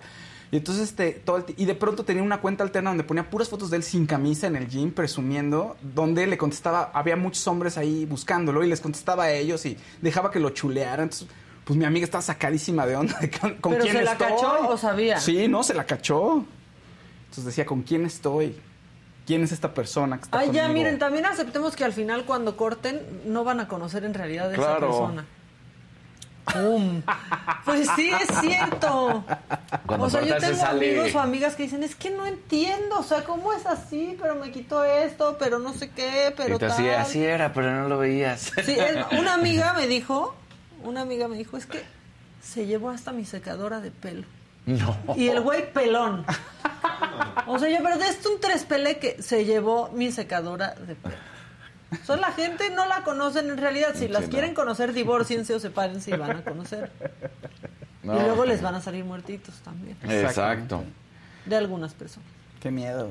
Sí, exacto. Cuéntenos sus historias de muertos, de ese tipo de muertos. Que aquí le mandaron saludos a Jimmy y a Luis y me lo mandó Gisela. Ah, qué gachos. Ah. De feliz día de muertos, no sean así. Pero bueno, ya explicamos el concepto, ya explicamos el concepto. También en la Ya. más draga, las que se van son las muertas. Exacto. Que ayer regresaron las muertas al mundo del, Ah, ¿sí? de las vivas. Sí, fíjense. Órale. Me encanta platicarles a dos hombres de la más draga. Platícanos. Quiero hacer un, o sea, quiero hacer un, un este un programa de hombres heterosexuales reaccionando a la más draga. Quiero ver cómo lo toman. Pues No, ayer estuvo súper padre, la verdad, porque fue este la más del toro. Ok. Entonces hicieron homenaje a personajes. No, Ok. sí, salían de Guillermo del Toro. No, a personajes Con todos barbones. de del toro. Ajá. Y estaba increíble, o sea, que estuvo que si su Hellboy, o sea, Ah, qué no, estuvo, Wow. estuvo perrísimo ayer. La gente Ellas- estaba toda muy contenta. Hasta, yo no sé cómo reaccionar cuando los fans de La Más Draga están todos contentos y contentas y contentes. ¿Ellas tienen equipo o son ellas solas las que No, son diseñan todo? ellas, son ellas. Tienen, obviamente, o sea, pues van teniendo a su gente a la Ajá. que le compran cosas, o también es una comunidad que la neta es bien unida y entonces de pronto se prestan cosas, ¿no? Este, y mandan y compran y gastan. Sí. O sea, por ejemplo, Laisa, Laisa Sansusi es millonaria. Ya descubrimos ayer, es millonaria, tiene mucho dinero esa chica y gasta mucho en sus pasarelas. ¿Y no hay tope? O sea, No, no hay tope. Uy, Laisa, ¿qué va a conocer del tope? Por favor, si pueden buscar una foto de Laisa Sansusi para que vean lo millonaria que es esa señora, esa feminosa, este, la tía Laisa. Ojalá un día me dé una propinita, yo se la, se la pedí. Este, pero bueno, entonces, ayer, que fue Paulina Goto, este, pues no salió nadie. Porque trajimos a las muertas Ah, a pelear ya. su lugar contra una de las vivas que lo hizo Órale. menos bien. Entonces una podría regresar. Una regresó, regresó. Wow. Sí, una regresó. Iba Y a hubo una regresar. muerta. Y una mu- y una murió. Una muerta regresó a competir con una viva, con la Ajá. viva a la que menos bien le fue ok. esa noche. Entonces, de ese duelo, de, de ese dueto de dobla- duelo de doblaje, perdón, Sí. salía pues quien iba a permanecer. Ah. Y ya se iba. O sea, se podría Y se haber ido Hidden. Mistake o se podría haber ido este Aisha. Ah. ¿Qué creen? No se fue ninguna. ¡Las dos! Regresó Aisha, que ya estaba muertísima, y se quedó Hidden, que sigue vivita y Bien. coleando. Vivita y culeando, en este Ah, caso, también. Hidden. Exacto, bien por Este, ella. Oye. Susana dice, yo conozco uno que en un divorcio se llevó hasta los utensilios de limpieza. ¿Quién es ¿Quién, Susan? Me, me llevo mi maestro limpio, fíjate. Sí, de, ¿sabes qué? Ese destapacaños es mío. claro, sí. Esa bomba trae mi caca. ¿no? Yo me la llevo. Eso Sí. Sí, ya. Esa yo me la llevo. Algo muy fetichista. Bueno, eso sucedió este en La Más Draga. Y yo llevo esperando un capítulo que se pone súper intenso. No sé si sea el de la próxima semana. Como me acuerdo así muy lejano y borroso, este va a estar buenísimo. Buenísimo. Vientos. Oye, sí sería, yo ya me hizo ah, consciente, Maca, de qué caras podría poner en un show de vestuario de la más draga y, y ya me quedé pensando. Hagan su show reaccionando. Sí. A Hombres hacer- a heterosexuales privilegiados reaccionando a la más draga. Sí, o sea, Hay que hacerlo, plano lo haremos, lo haremos muy mal. O sea, sería muy. O Sí. nada más. No, ¿sabes qué? Yo creo que se ve. Ay, Maca, sí, Sí, muy mal. sí, sí, lo van a no, hacer no será, mal. ¿No será que es un tema de. O sea, si a mí me hablas de. Como cuando hablan de coches, de pronto me. Pues no sé qué onda, no será igual. Me veo- nos vemos peor, nos vemos peor porque por el tema, ¿no? No, De la- güey, porque estás disfrutando, o sea, al final del día ver cómo se disfrazan, eso debe estar a toda madre. Ay, Miren dale. a Laisa. Órale, güey. O sea, no manchen lo que hizo. La de rojo es Hidden Mistake, que pues no le salió en esa ocasión. Este, no, no, digamos, no le salió tan bien. Pero Laisa se hizo toda una caracterización, aunque no fue este la más de la noche, pero pues casi era de las más. Oye, por cierto, para este. Todavía estamos en el Día de Muertos. Todavía pueden echarse el gabinete de curiosidades de Guillermo del Toro en Netflix, ¿eh? Está Sí, bueno. muy de la terror. época. Sí, sí. ¿eh? Te pone nervioso y dices, ay, está bien, está buena, está, está buena la serie. Luego, miren, aquí tengo los personajes. Fifi esta que este, a ver, ahorita les mando fotos. Venga. Pero fue de Jangly Man. ¿No? Ese fue el personaje que era Historias de miedo para contar en la oscuridad, que era de Guillermo del El Toro, Toro, por claro. ejemplo. Todo era este de, Ah, qué de padre. Guillermo el- del Toro. Este, las gemelas también. Es ¿Y que Bonnie les Beth? quiero mandar. Exacto. Son mejores, ¿ves? ¿Ves hombres heterosexuales? La Peque Valderas fue Ángel de la Muerte de Hellboy 2, por ejemplo. Ah. Peque que la amo. Light King fue de Hellboy. Lo estoy viendo. Lo estoy viendo en tu hilo, Manu Manito, que siempre ves este la más draga. Greta era el hombre pálido del laberinto del fauno. Ok. Oh. Este, Fifi. Ah, que Fifi era de. No sé quién era Fifi. Pero Liza era las dos versiones de Witches, por ejemplo. O sea, no, estuvo muy increíble. Hidden Mistake, La Cumbre Escarlata, Santa Lucía, que estuvo espectacular y que le tocó abrir este la pasarela, fue este también de un personaje de Hellboy. Ah. Entonces estuvo, la verdad, Pues sí. increíble. Yo creo que ha sido de uno de los capítulos más padres de todas las temporadas. Y ojalá que lo veas, Guillermo del Toro. Seguro le va a Arroben llegar. a, a Guillermo. Guillermo. del Toro para que lo vea. La semana pasada, que era la más famosa, que era el reto de imitar. Yo ya, perdónenme, estoy muy emocionada. Está bien. No, no, es que- Este, la Oye, semana pasada Hombres heterosexuales ahorita. era la más No, es famosa, que yo- véanlo. Y entonces Papelito hizo a Doña Lucha y Mar Escalante le contestó. Ay. Este, también Laisa hizo a Tere la secretaria y Raquel Garza le contestó. Pues se arma pachanga sabrosa también. Ahí se arma una pachanga sabrosona. Sí, sí, dice Sara Medina, ¿acaso Maca está haciendo los comentarios de los que tanto se queja? No. No, ¿por? ¿Qué hiciste? No, no los estoy haciendo. Pero a mí sí me gustaría ver a dos hombres heterosexuales. Peque Valderas de esa tiene el mejor, ¿eh? Peque- Ahorita que dijiste, Peque me metí a ver el de. Manu Manito y tiene el mejor disfraz. El de Peque, Peque Valderas. Peque, la verdad, sí, pero luego se le había el de subido... Ángel de la Muerta le quedó increíble. Sí, dice Diego Alfonso, seguramente Guillermo del Toro te está viendo, Maca. ¿Qué crees que me acaba de mandar un mensaje? Ah, nada. Sí se va a enterar, le va a llegar. Pero obviamente. claro que se entera, se entera de todo lo que le tuitea. Y además si de- no él, su gente. Oye, de un programa que es tendencia, pues con mayor razón. Claro. Sí, pues si no es cualquier cosa, No. ¿eh? Ya también. Bueno, tienes más entre tus piernas. Oye, ¿sabes que uno de los videos virales en TikTok es uno que sube... eh, TikToks. de TikToks, eh, este, que- donde reaparece Eugenio Derbez, donde José Eduardo está ahí en una escena con él y sube el video en TikTok. Entonces ya reaparece en público, se ve medio traqueteado. Lo tenemos por ahí, lo subí en la liga. No, No sé lo si- tengas por ahí, mejor ponlo. Pues bueno, está escondidito, como sorpresa. Sí, está bien. Y entonces, eh, pues se ve un poquito sacado de onda, mi Eugenio. Pues no es, pa- no es para menos. Después de lo que pasó y es- cuánto tiempo estuvo ahí en Claro. reposo y rehabilitación, me da gusto que esté regresando. Y sí me, me da mucha curiosidad ver cómo, cómo, así cómo le quedó Sí. el brazo. Qué miedo, ¿no? pues sí, a él también. No, pues todavía le falta Yo muchísimo. todavía hago así en mi brazo, O sea, mira. La manera Sí. cuando fue el golpe todavía va a estar en rehabilitación. Esa rehabilitación es mínimo de seis meses. Tiene que estar haciendo ejercicios. Pero aparte también el trauma, Claro. ¿no? Porque él pensó que se estaba cayendo de un edificio de 100 pisos. Qué Sí. claro. Sí, pierdes la noción de la realidad. Sí, Totalmente. tenemos lo de... ¿Mandaste lo de Eugenio? Sí, lo Ahí puse, está. lo, lo vi, sí, sí, sí, Ah, lo, ya, lo vi al final, entonces no sé si les dio tiempo. Ahí va, ahí va, ahí va, ahí va. Y sin dejar caer una sola gota de pintura que no sea. ¿Qué es eso? Pintamos toda la casa y sin dejar Entonces caer el video una se ha hecho viral, está no chistoso y ¿Qué pues, es sorprende y da gusto en ese sentido, ¿no? De, ah, ya reapareció Sí, Eugenio, no qué le dio gusto a. Eugenio. No, El claro. video, bien, o sea, nos da gusto verlo, pero Eugenio fue como... Decía que, que es para meme de ya nos exhibiste, ¿no? Ya nos exhibiste, pero qué bueno que está bien, la verdad. La verdad sí, me, da mucho gusto. Además, muy triunfador sigue. Y ya por último, rápidamente, Juanga, dúo, lo- dúo- los Dúo 3, 11 de noviembre, es la fecha de estreno. Estoy preocupadísima por los dúo 3. Porque sientes que va a estar pésimo. Escuché Mira, tres canciones. Mira, Escuché ya tres canciones. Y muy mal. ¿Y no? Están horribles. Ah, Están horribles. Juan Gabriel está diciendo ahorita qué bueno que estoy muerto. Que ya salió mi primer disco malo y yo ya estoy muerto. para que a mí no me diga nada. O sea, por lo menos las primeras tres canciones no me gustaron. La de Anaí no me gustaron. La de tiene colaboración con Anaí, con Gloria Trevi, con y Anaí me, y Dana Paola. me cae increíble y me gusta mucho, pero no me gustó la canción. Con Mon Laferte, con John Fogerty tiene eh, colaboración y con Ángela Aguilar. Entre otros, pues, otros artistas.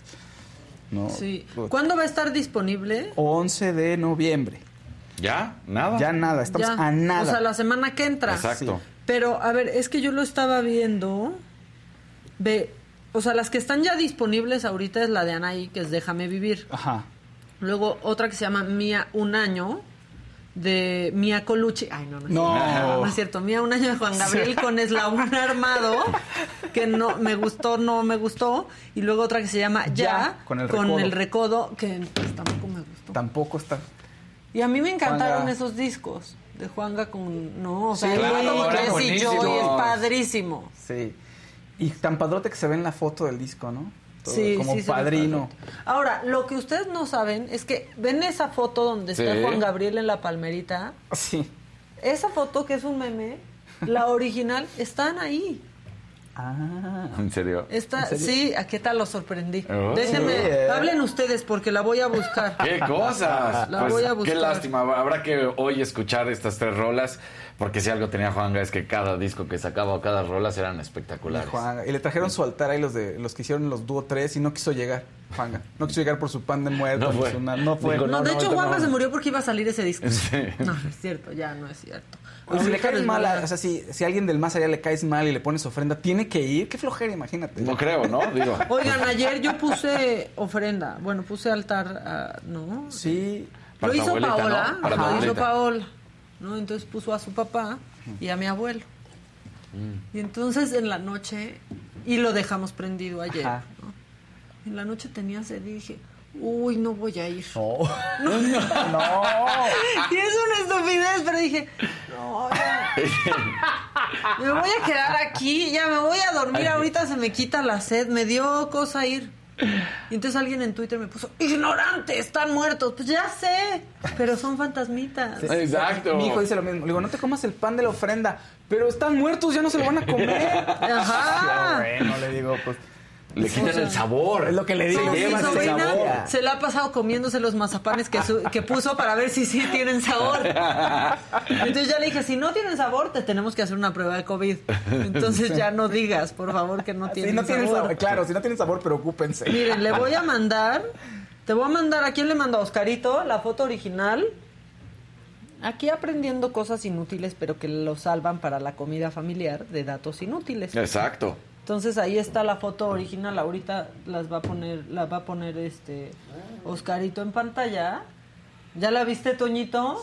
Yo no sabía eso, lo descubrí en Twitter.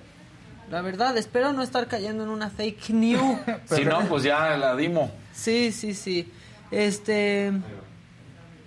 Vean, vean, vean. vean. Ah. ¿Ya vieron? Mira nada más. La, foto, la verdadera foto de Juan Gabriel. ¿Será? Yo me lo encontré en Twitter y pienso que sí es así. Por lo menos lo quiero creer, Maca.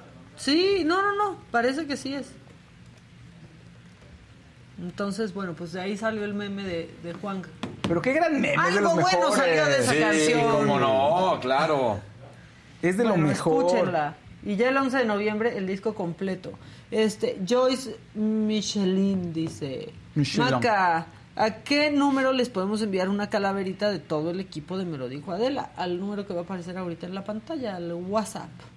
WhatsApp. Al WhatsApp. pueden- al WhatsApp, ahí lo pueden mandar. Bueno, ¿tienes más espectáculos que hoy? Ya han- me- nos detenemos en este momento. Este, para dar Gabriela paso. Sepúlveda se enojó, dijo, ¿Por Maca, qué? no digas eso, no mames. Y mira, dije muchas cosas, no sé qué ¿Pero no quieres que diga. ¿Qué de todo, Maca? No sé qué no quieres que diga. Lo de Anaí, ¿no? Lo de la foto. Tal- tal no digas eso, Maca. Tal vez, o lo que dije de que no quería ir a la cocina para no pasar Sí, por el claro, altar pues porque estaban de visita a los muertos de mi familia. ¿No puedo hablar de los muertos de mi familia? Exacto. De mi abuela no tenía miedo que estuviera porque no le puse foto. Porque de ella dije, no va a venir, no va a Ahorita- venir. Antes hubiera ido a ver a otros nietos que a mí. Tu abuela como bien. Coco en tránsito ahí. no Pero mi abuelo, pasar. yo era su adoración y su consentida. Si están viendo estos, esto primos, lo sabemos. Abuelo, si Todos estás lo viendo. sabemos. Y él se hubiera ido primero a mi casa. Entonces fue como... "Ah". Bueno, ya. ¿Qué Joyce más? Michelin dice, Ya lo leí. ah, pero ya se puso el WhatsApp, ¿Ya? ¿no? ¿También? ¿Ya? Perdón. Sí. Ya todo ya pasó. Es que me quedé pensando. En los muertitos. Sí. Bien. Esparza, buenos días. ¿Pueden saludar a Andrea Velázquez? Pues, Hola Andrea hola, Velázquez. Buen día. Bueno, ¿qué más? Échenlo. Alcázar.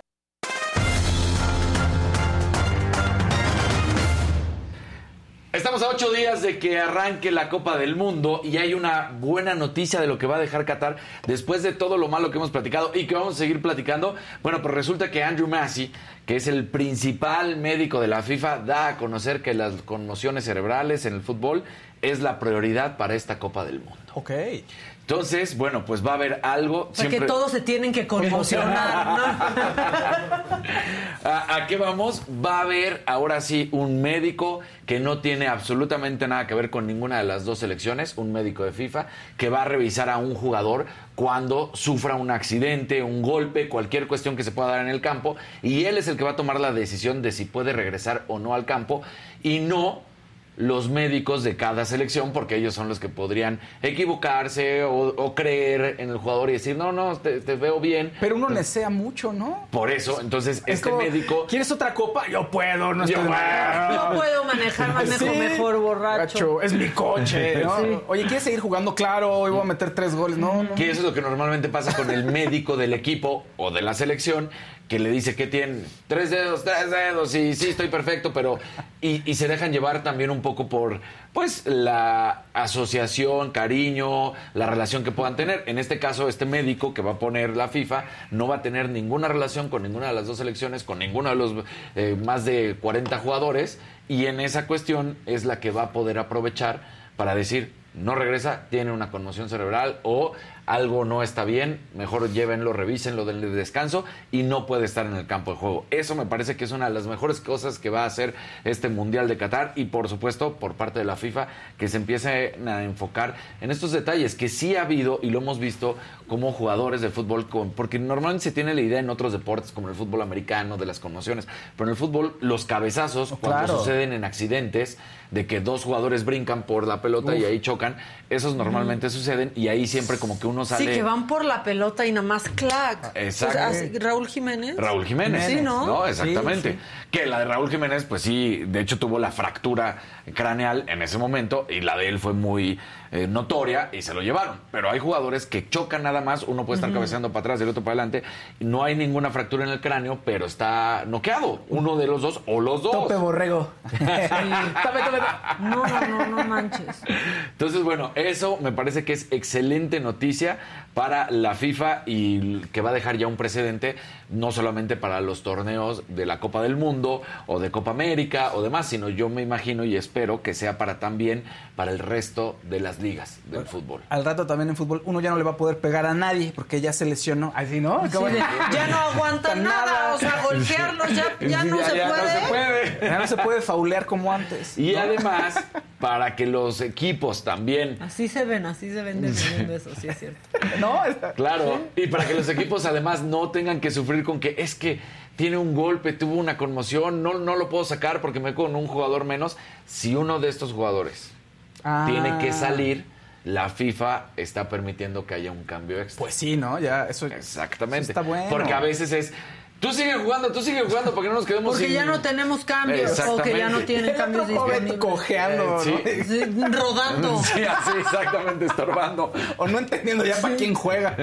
Entonces la FIFA dice, primero va a estar este médico y segundo va a poder haber un cambio extra en específico para esta situación. Yo creo que un tercero sí tendría que ser quien determine, porque te insisto, uno Ajá. desea mucho y quiere seguir jugando, ya está lesionado. Y te digo que hay muchos doctores de equipos o de selección que le creen, por decirlo de esta manera, al jugador. Y dicen, ok, vas, y entonces regresa.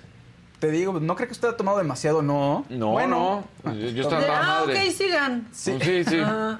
Ah, ajá. Qatar va a ser un desastre, ¿verdad? Qatar va a ser un desastre y para la selección ¿Cuándo mexicana es no el vamos a partido de la selección? ¿El primero el, El 22. 26? Ah, El 22. El 22. Luego 22, 26 y 28. 26 es contra Argentina. Exactamente. 22 es contra Polonia. Ese no, ¿Dónde lo van a ver? O sea, arrancamos contra Polonia Ese perdiendo. día yo me voy Ya desde viaje, ahí así, me vale. El 26 yo no lo voy a a estar ver. ahí viendo algo, fíjate. No, es que no quiero que me importe porque No quiero que me importe No porque va- sí me importa porque me lastima, me Es- duele el corazón. Es, que es lo que hemos platicado. A ver, claro que Soy muy queremos que. heterosexual de mi corazón y me importa el fútbol. Pero es que es lo que decimos, a ver, por supuesto que México quiere ganar, queremos que gane México, no voy a decir una cosa que no es cierta, o sea, claro que quiero que gane México, pero también estoy consciente de que no vamos a ganar. Es Y más, contra Argentina. Claro, o sea, por favor, entonces es donde dices, pues no, la neta es que no va a suceder. Sí, yo no sé. Yo como justo vi que México va contra Argentina el 26, dije, uy, ese Sí. día me voy de vacaciones, qué bueno. Sí. No lo voy a ver. O sea, no me quiero emocionar, pero me voy a emocionar. Ahí te va, 22 a las 10 de la mañana, para que la gente lo sepa. Ahorita que preguntaste de una vez, México contra Polonia, dígalo. Vamos a estar aquí. Vamos a estar aquí, 10 de la mañana. Argentina contra México a la 1 de la no, tarde, el 26, no vamos a estar aquí, es sábado. No, no. Ah. Pero el prim- eh, hablamos del primero? primero, del de México-Polonia, a Ah. las 10 de la mañana. Ese es Ok, el aquí 22. vamos a estar, aquí vamos a llorar juntos. Todos como Terapia de tontos. grupo. Aquí. Ajá. Luego, el 26 contra Argentina a la 1 de la tarde. Y luego el 30, ahí me equivoqué, el 30 también a la 1 de la tarde. Y a partir del 30 ya ustedes Que están escogerán de vacaciones los futbolistas. Argentina, porque como siempre les digo, en verdad que el mexicano es el único que llega a la final porque llega a la final, o sea, va cambiando de selección. No, hombre, yo he sido de España toda mi vida, o yo soy de Argentina, o yo soy... Así va a ser. Ay, yo a Argentina nunca le iría. Yo creo No- que Argentina no va a ser la campeona del mundo. Y Ay, sí- siempre creen que Argentina va a ser el campeón. No, del no. mundo y no De hecho, de hecho, ahorita no es la favorita. La favorita, los dos favoritos ahorita para ser campeones del mundo es Francia, que ahí sí creo que es imposible porque está roto el vestidor. Hay mucho pleito ahorita entre jugadores y director. Pues sí, pero si al- a la hora de la cancha no. Pues es que se ve muy complicado. Eso mismo sucedió en Sudáfrica, justamente con Francia. También venía y había mucho eh, vestidor roto y por eso cuando México le gana. La última entonces, vez que ganó Francia fue Francia 98. ¿El, el mundial? ¿El no, mundial? son los campeones. Ah, Le ¿son los ganaron en campeones Rusia. ahorita? Ganaron Sí. en Rusia con todo un equipo jovencito. Ah, ya me acordé. Uy, ya ni me acordaba del Mundial de Rusia. Entonces, son los campeones. Sí. Entonces, Francia es la favorita. De América es Brasil. Brasil es otra de las grandes favoritas. Argentina no es una de las siempre favoritas. de- y ha decepcionado en los mundiales Brasil. También. A mí. Brasil, por ejemplo, no me da miedo cuando México juega contra No, Brasil. Somos, porque- somos su coco, somos Sí. su coco. Pero Argentina sí es, híjole, nos la, van Argentina a, es nuestro coco. Argentina, sí. nos la van a aplicar, sí, eventualmente. Sí, eso no va a pasar. Pero yo, a, a mí, Daniel, creo Ahora que, sí que no te la vas a... va a ser campeón Argentina. Eso, entiendo que agarres otra selección, que eres mexicano y agarres otras selecciones. Lo que sí aún me pero Pues sí, desconcerta... porque ¿qué te queda? Pero es que Sí, en otras claro, partes no. del mundo, Sí, sí. en otras partes del No. mundo, en serio, termina su selección Y ya. y se acabó para Ah, ellos sí. el mundial. No, nosotros seguimos O sea, pueden final. verlo por, por interés, pero ya no apoyan a ninguna otra selección ni nada. Es como de, ah, bueno, pues ya, ya no hay mundial, listo, se acabó. Como en la fiesta neceamos hasta que se vaya todo el mundo. Eh, Exacto, igual, así, ¿no? así. ¿no? Oye, pero lo que no entiendo de pronto es la gente que, que ama equipos de otros lados. Eso me, se me hace muy raro. Aún me gusta el fútbol Ajá. mucho. Pero así gente, no, claro, el Barcelona. Y es así de, qué raro, qué, qué extrañas aficiones. Yo No entiendo aún. Los que se van, sí, los que se van a las Cibeles cuando gana el Real Ah, Madrid. eso sí, no, eso sí. Porque no. sus bisabuelos, ¿no entiendes, Claro, Fausto? claro. Sus bisabuelos españoles No, son llora, superiores. gente que llora con el pierde el Manchester y lloran porque Eso pierde el sí, Manchester. eso sí, es una jalada, ¿no? No, este, en fin, eso, Eh. el, el, el Milan, además le dicen Milan. ¿no? El Milan. En lugar de Milan, no, Milan. Y lloran también, como lloran con el Cruz Azul cuando pierde, o sea. Ya, Jorge, ¿cuál Sí, es sí, el sí. video? Ya, Jorge, Eh, te eh, están sí. viendo los niños. Gabriel, ya, Gonzalo, ya, Gonzalo, ya, Gonzalo. Te están viendo los niños. Oye, y bueno, eh, ya que estamos con la misma selección, pues ahora resulta que el Tata Martino, y lo hemos dicho, sigue con esta necesidad de quererse llevar a Raúl Jiménez y al Tecatito Corona, ahorita que ya están en España. Pero ¿qué creen? Pues que Raúl Jiménez tuvo que dejar la concentración de la selección allá en Girona para irse a Inglaterra, para ir a, al Wolverhampton al- con los Lobos, para que el médico ya del equipo sea el que decida si va a estar o no. Ah, Porque también viene el pleito de toda la vida, ¿no? Los equipos dicen, oye, yo compro a este jugador, lo contrato, no compro para que no se escuche mal, yo contrato a este jugador, yo soy el que le paga el salario, yo soy el que me encargo de él, y tú te lo llevas a fechas FIFA, lo truenas, ¿y quién se tiene que encargar de él? Yo. Entonces, en esta ocasión, el Wolverhampton le pidió a Raúl, y Raúl fue muy coherente y dijo, sí, yo voy. Entonces, el doctor no el doctor de la selección mexicana, no el doctor amigo de el Tata Martino. Va a ser el que dice, ¿va a estar listo o no va a estar listo? Y lo mismo con el Tecatito Corona, que por parte del Sevilla, el cuerpo médico dice, no va a estar listo. Va a estar listo para diciembre. Y es no, cuando ya para diciembre que no. ya se acabó el mundial. El mundial empieza. Ah, qué bueno, que va a 12 estar listo para diciembre. Entonces, eh, pues el Tata quiere seguir neceando con el Tecatito y con Raúl Jiménez, pero ya los clubes ya soltaron. eh, de entrada, el Sevilla dijo: va a estar listo para diciembre. Y ellos están tratando de convencer que no, esperemos que no. Y Raúl Jiménez ya se fue ahorita, ahorita está con el Wolverhampton, que es eh, quien va a decidir si está libre o no. Qué a la fuerte. Wolver. Ah, exacto, a la. Wolver. Qué fuerte lo, lo que le estaba pasando, porque se hablaba de que se iba a ir a, a un equipo grande, ¿no? Que lo estaban buscando. Sí, y vino la Y lesión. vino la lesión. Estaba, de hecho, el Manchester United lo estaba buscando porque en ese momento tenía problemas de delantero el United. Y sí fue real que lo estaban buscando y vino la lesión. Y la verdad es que a partir de la lesión no ha sido el mismo jugador. Y no puedes culparlo, pues si tampoco ha sido fácil. No, pues- Tuvo una fractura craneal. Pues sí, entrale al cabezazo, al, ¿no? A buscar balones en el aire, qué miedo. ¿Y lo re- veremos al viejo Raúl Jiménez o ya no? Yo creo que ya no, porque además ya han pasado ¿Qué? dos años, ya no es lo mismo, no trae el mismo ritmo. O sea, O sea, no estoy diciendo, dio, pero o sea, no, va a seguir siendo un gran futbolista, pero ya no el, el futbolista que estaba despuntando. Claro. Yo creo que llegó ahí, podía Despu- seguir subiendo. despuntando. Despuntar. Eh, exacto, sí. Yo así estaba Lo va a rescatar en la América. Exacto, muy bien. Bien, Toñito. No, bien, bien, se bien. puede quedar en el Wolverhampton. Es muy querido en el No, que se Wolverhampton. venga a la América. Me están diciendo que sí, ¿qué pasó? Que si lagunas mentales por lo de Brasil, lo de Francia y Rusia, pues ya ni me acordaba. ¿COVID largo? No, pe- pendejez natural, pues ni me acordaba, no lo pues, tenía en la mente. O cambia sea, de no lo tenía en la Está mente. bien. Oigan, bueno, Por vamos a tener estamos. más cosas, pero también tenemos macabrón. Venga. Y no sé si me dejen. Sí, por favor. Perfecto. Siempre, cuando tú Gracias. quieras, Maquita. No, le preguntaba a Gisela, pero Ah, no. ok. Ay, bueno, Entonces, disculpa. vámonos rápido con el macabrón, vámonos rápido con el macabrón.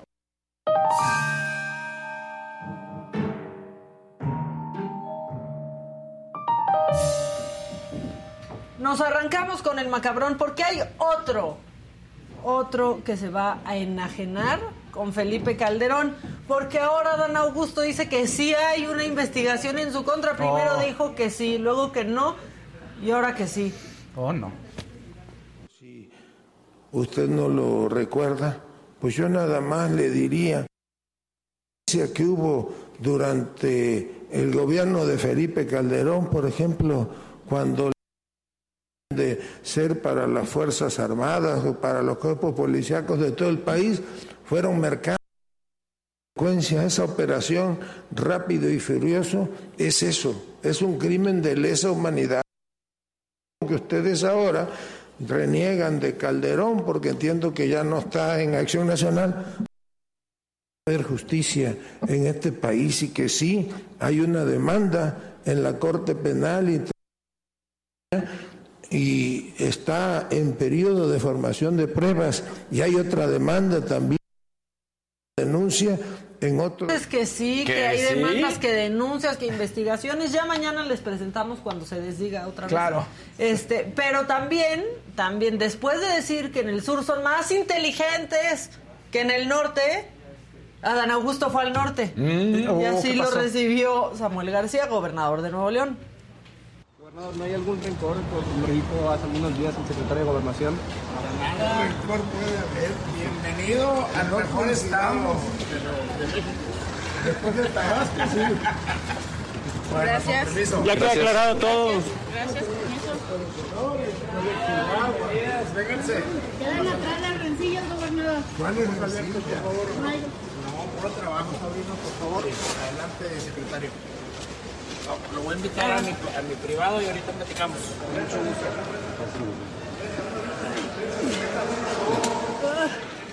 Bueno, y ahora quieren un gran what the fuck. Sí. A ver, a ver. Ya tiene canción Claudia Sheinbaum. No. ¿Qué? ¿Cómo? ¡Claro! No. O sea, Échala. Ya hay canción, ya hay canción.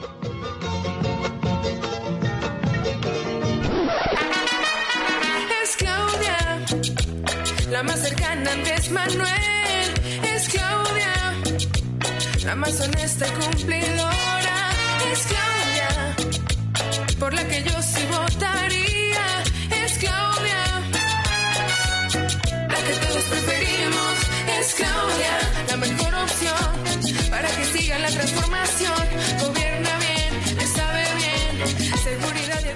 Ahora, les tengo que decir algo. No. No. lo tomen personal, gente que nos ve. Está tan mal compuesta esta canción como sus calaveritas de ayer. No, no, no. Es Claudia. Bueno, Massieu. Exacto. Claudia. Es. Claudia. Bueno, este, vamos con más cosas. Este, ¿quieren otras cosas? Claro. Sí, por Bueno, supuesto. porque esto sucedió en una sesión del Congreso de la Ciudad de México. O sea, esta diputada entró a distancia, ¿no? Porque dijo, pues sí tengo jale, pero también tengo que trabajar. Entonces ahí va en el coche, en votación.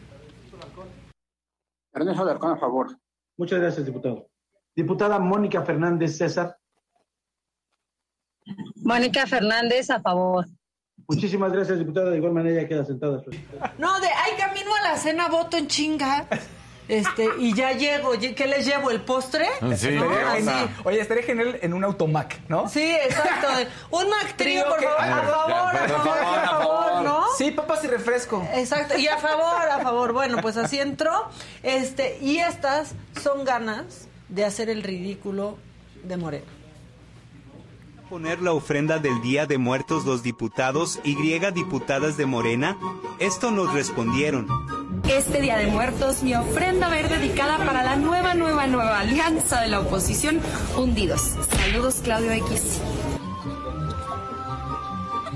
Este Día de Muertos mi ofrenda será para que desaparezcan los sueldos excesivos de Lorenzo Córdoba y Ciro Murayama. Falta poco. Una ofrenda a los saqueadores del cártel inmobiliario panista en Benito Juárez. Su ofrenda tendrá cuellos blancos. Robaré los necesarios para salvar esta compañía. Me desharé de todo aquel que quiera impedirlo. ¿A quién creen que le voy a poner el altar este año? ¿A quién creen? Pues a la carrera política de Cuadri. Ya basta. Nunca más en las boletas. Diputado, eh, este Día de Muertos, ¿a quién le va a poner ofrenda? La alianza va por México, no hay otra. Saludos. Ya, si quieres ya. Esos me- no me gustan, esos. Sus actuaciones, pero ya que andan poniendo ofrendas, Ajá. a mí se me ocurrió también a quién le pondría ofrenda. ¿A quién? Por favor, pongan la imagen de mi ofrenda. A la IFA. No, feliz día de muertos. Aparte lo pusieron ellos, parece broma. Este, pero pues bueno, feliz día al aeromuerto. Al aeromuerto. No, o sea, feliz día al aeromuerto este, de Hidalgo. Esa es nuestra ofrenda, ¿no? A la Totalmente. selección A la nacional le selección, sí, claro. ofrenda. Que aquí, aquí estoy viendo en el chat, ¿cómo Casarín? Vamos a ganar Argentina. No No, vamos puede a ser. ganar. No vamos a ganar. No vamos a ganar. Bueno, y este banco de bienestar ya no le dio bienestar por lo menos a una persona. Esto sucedió en una inauguración. ¡Ah! ¡Ay, Miguel! ¡Miguel! ¡Ah! ¡Ay, Miguel! ¡Miguel! ¡Ah! ¡Ay, Miguel! ¡Miguel! Bueno, y esta es una bonita, porque los niños querían salir a pedir su calaverita, pero estaba lloviendo y los papás dijeron, no nos importa, vamos por la calaverita. Pintamos toda la casa y sin dejar caer una sola gota de pintura que No había sea paraguas suficiente, entonces pues ahí se llevaron. Mira, Está qué bien. lindo. Qué bonito. Oigan, y me salté uno que a ver si podemos recuperar, y ya es el último, que a Noroña le conviene, yo creo, que pedir el súper por corner, por corner shop, ya me trabé. Este, ¿saben por qué? ¿Por qué? Porque si va a City Market no le va muy bien. No le va muy bien y se hace viral. Ah, sí. A ver, nosotros también. ¿Qué está haciendo en City Market? Díganos, platíquenos. Platíquenos, díganos. Sí, sí, exactamente. Sí, exactamente. Todos tenemos derecho. Todos. Todos tenemos derecho. Hola, señora. ¿Sí? Yo no soy hipócrita como usted. A ver, nosotros también. ¿Qué está haciendo en City Market? Díganos, platíquenos. Platíquenos, díganos. Sí, sí, exactamente. Sí, exactamente. Todos tenemos derecho. Todos. Todos tenemos derecho. Hola, señora. ¿Sí? Yo no soy hipócrita como usted. Ya, bueno, déjenlo, ¿no? Sacan a Bartlett del Arturos, a Noroña del City Market, ya pórtense bien. Bueno, vamos a cambiar de tema porque está aquí con nosotros el alcalde de Torreón, que es Román Alberto Cepeda, que en la más reciente medición de la empresa Demoscopia Digital, pues obtuvo una aprobación del 65.8%, que es la mayor de los alcaldes de su estado. Aparte, en Coahuila el próximo año va a haber elecciones para renovar la gubernatura y hace unos días el alcalde de Torreón informó que en noviembre pues no van a parar los trabajos de mejoras en el municipio. Román, ¿cómo estás? Buen día. Maca, muy buen día. Daniel, muy buen día. Fausto, muy buen día. Un gusto saludarlos y estar aquí en su programa. Pues igualmente, oye, pues te fue, te fue bien con esa encuesta, ¿no? Pues ahí vamos trabajando. Empezamos hace justo 10 meses con mucho trabajo, con, con, mucho compromiso con Torreón. Y creo que, bueno, pues al final del día los indicadores son parámetros para poder seguir trabajando, para saber las, de las áreas de oportunidad. Y creo que Maca que, que, bueno, al final del camino esto no termina, es un trabajo continuo, permanente. Y bueno, Torreón lo ocupa. Torreón lo ocupa. Es una ciudad muy joven, 115 años, Maca. Acabamos de cumplir justo el día 15 de septiembre 115 uh -huh. años. Y bueno, pues ese es parte del crecimiento de Torreón. Y pues a seguir trabajando, no hay de otra. Pues sí, es lo que toca, ¿no? Aparte, gente bien chambeadora en, en Torreón. Yo conozco sí. a bastantes personas. Muchísima Javier gente. Garza, Sí, que es mi compañero del, del podcast, podcast, es de sí. Torreón. Sí. Y dice, nunca hablas de Torreón y aquí estamos hablando Bueno, pues de ya Torreón. ahora tiene un amigo más. Exactamente. Qué gusto. ¿Cuándo? ¿Ya, ¿Ya rendiste tu primer informe? No. ¿Cuándo va? Es después del gobernador, que va a ser justo el día 5 de diciembre el primer informe de gobierno. Yo empecé el primero de enero de este año, del 2022, y, y rendimos el primer informe el día 5. Planteamos cinco estrategias, cinco ejes fundamentales, eh, cuatro y uno transversal, que es el tema de la salud, que ustedes lo saben, es un tema complicado el tema del COVID. Y en Torreón pues no fue ajeno, ni La Laguna, por supuesto. Y creo que vamos bien, pero bueno, este, afortunadamente creo que tenemos que informar, Maca, y ahí vamos. Y cosas vamos. buenas que informar. Sí, claro, claro, que eso es lo más importante, cosas buenas en materia de servicios públicos. Ustedes hemos trabajado mucho en el tema de seguridad, que seguridad y orden es el principal eje de mi gobierno. El tema de atracción de inversiones, más y mejores empleos, un tema de servicios que era fundamental. En Torreón el problema del agua era un- el principal problema. De los 1.637 compromisos que yo firmé en Torreón, eh, prácticamente arriba del 90% lo, lo encabezaba el agua en cuanto a servicios públicos y evidentemente la preocupación de Torreón ha sido siempre eh, la seguridad. Torreón hace algunos años fue la quinta ciudad más insegura del mundo después de Medellín. Hoy afortunadamente somos la quinta ciudad más segura del país. Wow. Y bueno, y hay mucho trabajo que hacer, ¿no?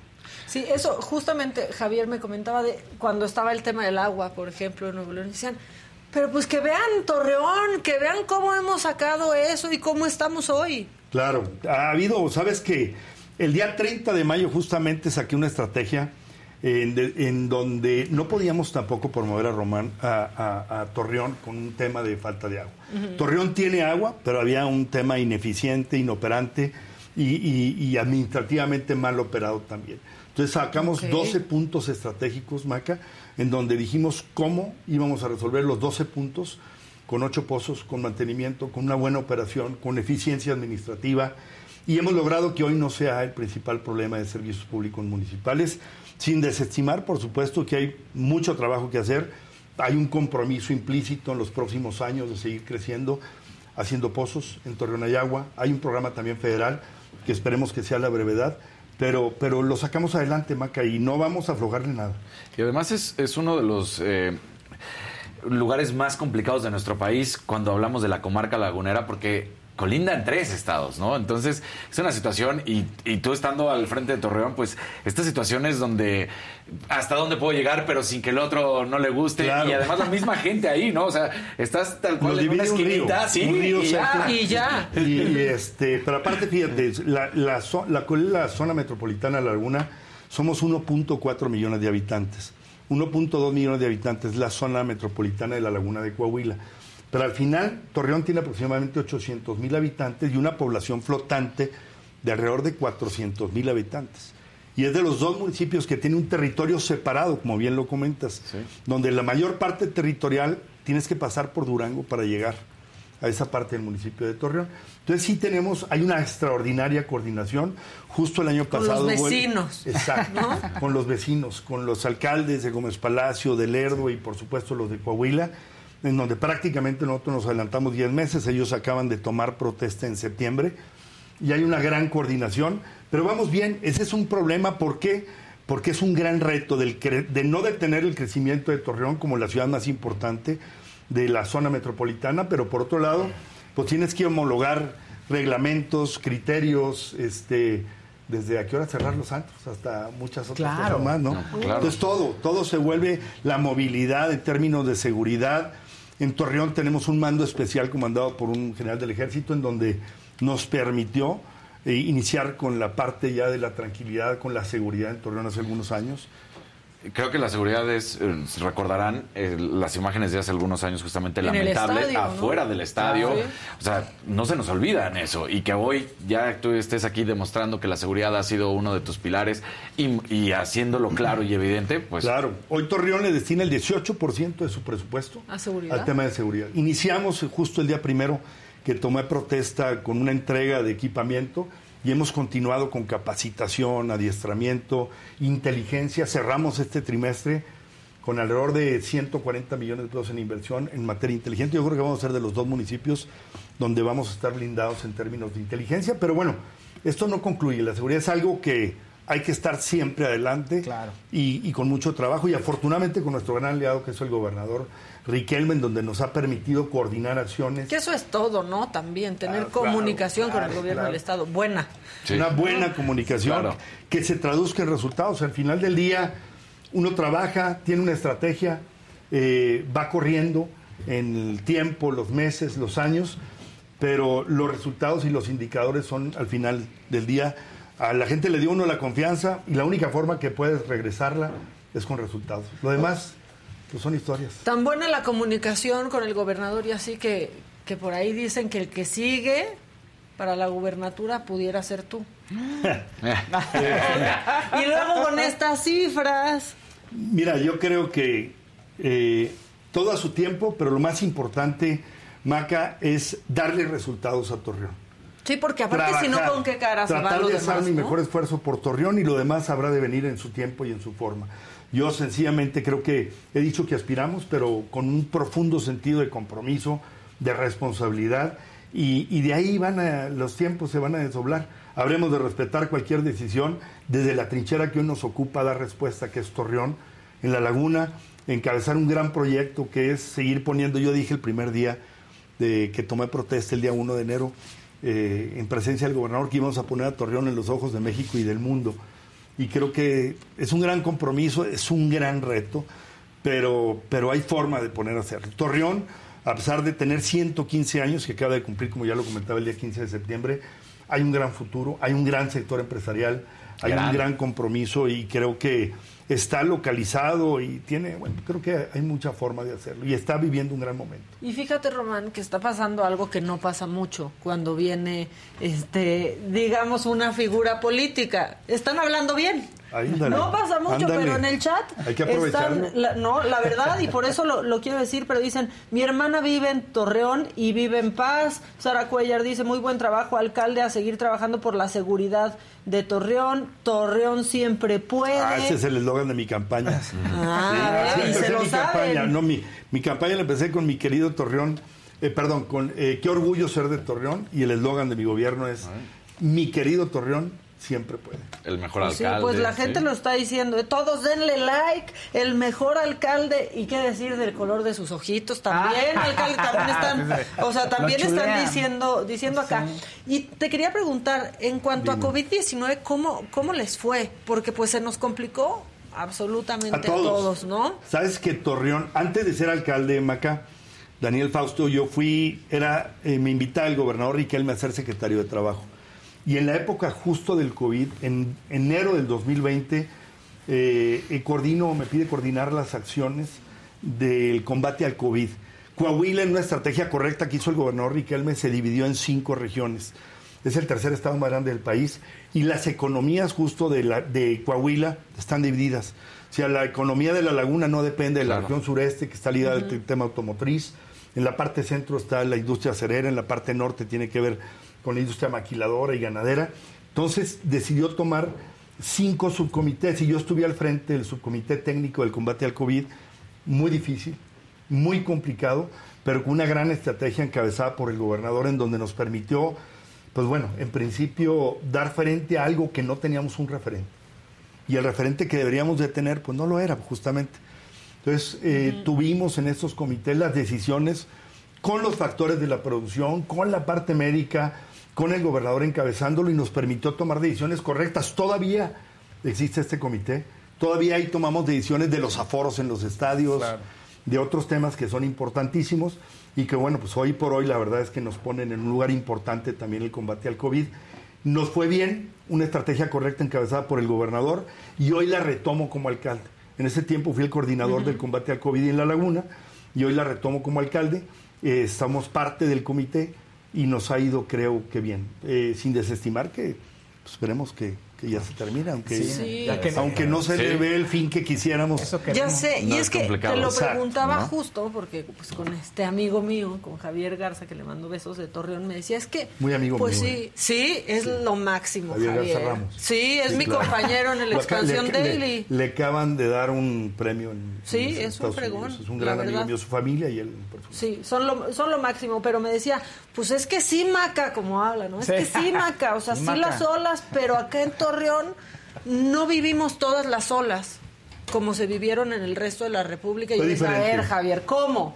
¿No? Y me decía, ¿en serio? ¿Ve la ocupación de camas, Claro. Maca? Me decía. En junio del 2020, con el 72% de ocupación de camas de hospitales, decidimos abrir este, una decisión que se había tomado en su comité, decidimos abrir un frente Maca que tenía que ver con abrir nuevamente la industria restaurantera eh, y algunas otras partes de la industria que tiene que ver con servicios particularmente y tener un control, porque si no había control se iba a empezar a desbordar en casas Ujú. y en otros temas en donde pues no podías tener observancia ni control.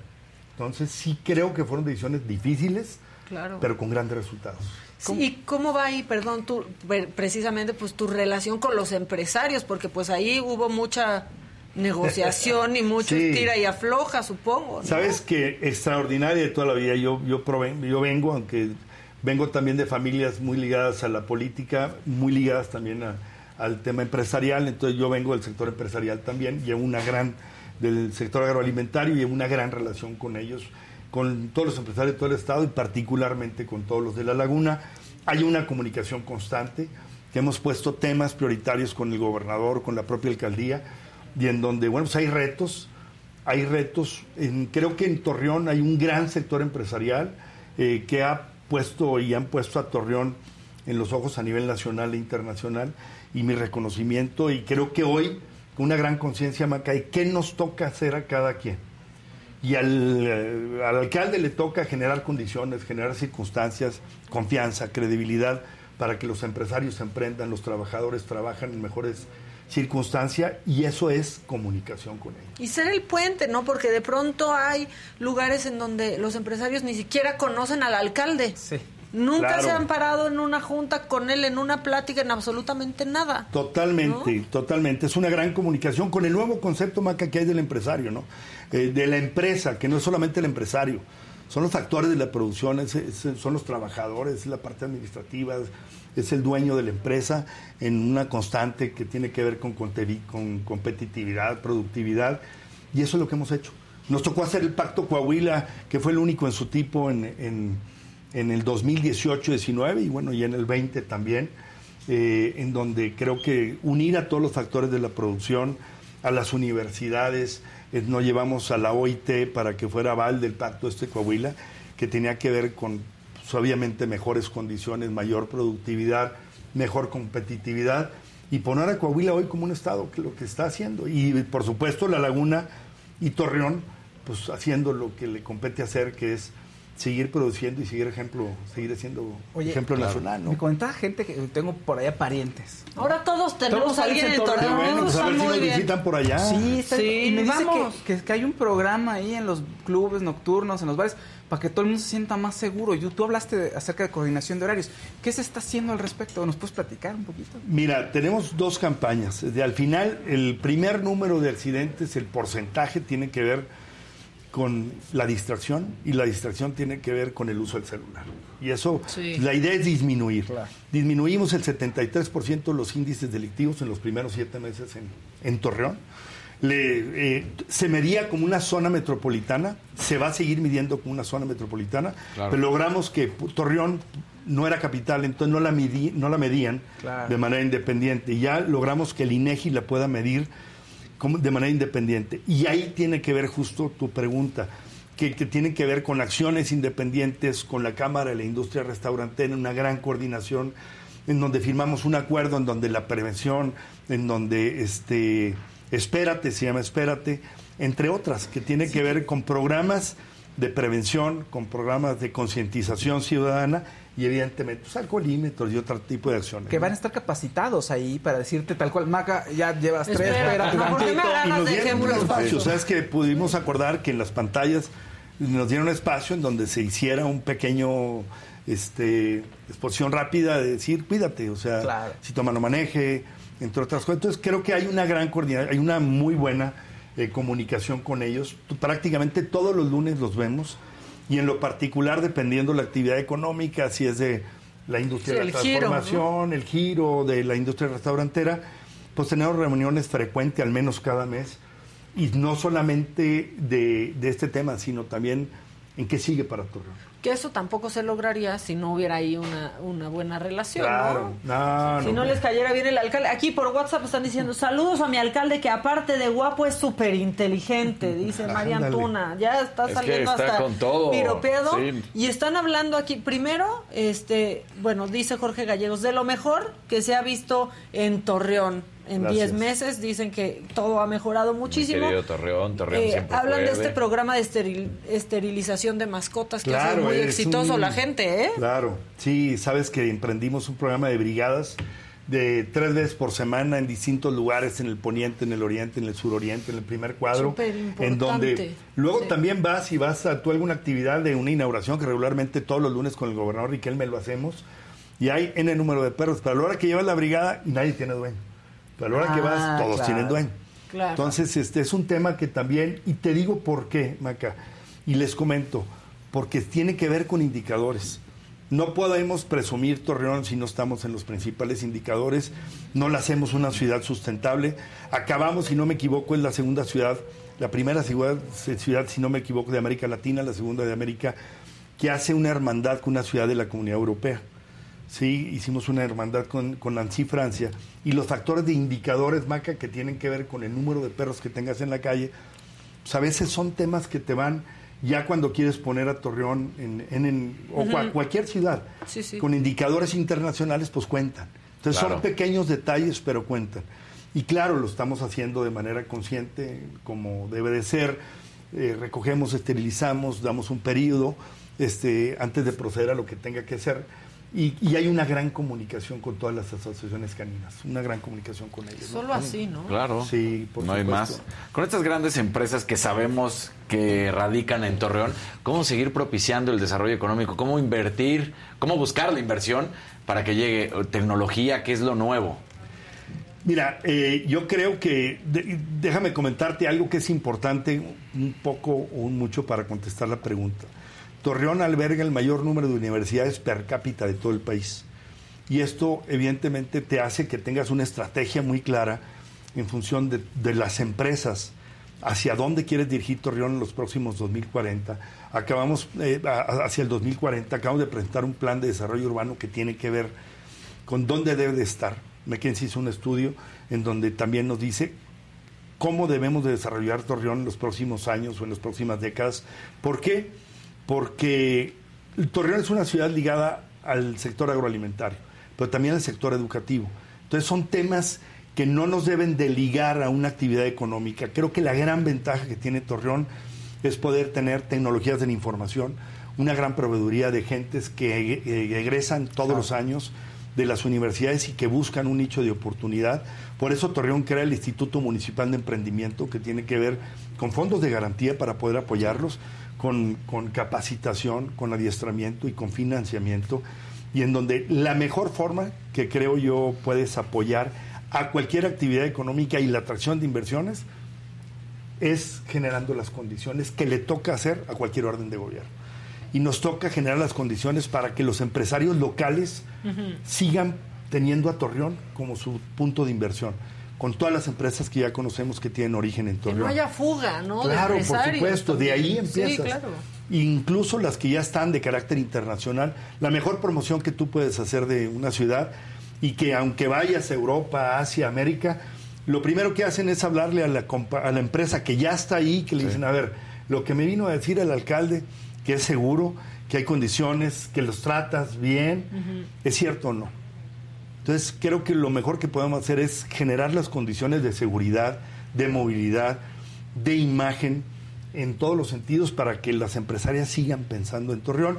Y claro, ahí viene una estrategia también que tiene que ver con pues ir a promover Torreón en otras partes que pues el COVID no nos ha permitido. Pero ahorita Pero ya, creo que ¿no? ya, Que- ya, ya, Claro, sí, hay ya una estrategia puede. ya con el gobernador de, de ir a poner este, pues Coahuila y particularmente pues, la parte que nos ocupa a nosotros, pues mi querido Torreón. Torreón siempre puede. Está claro. Oye, y aquí Roberto Ibarra dice un fuerte abrazo y saludos al alcalde Cepeda de parte de los bomberos de Torreón. Saludos a todos los bomberos, amigos míos, acabamos de estar ahí. Ya que los bomberos manden saludos, que luego son bien castigados también, Sí. ¿no? O sea, que estén felices de que estés aquí ya es No, este, no, no, algo. son grandes amigos, hay un gran compromiso con los bomberos, con los policías, con los agentes de habilidad, de, de vialidad y tránsito, que también teníamos un problema ahí cuando llegamos.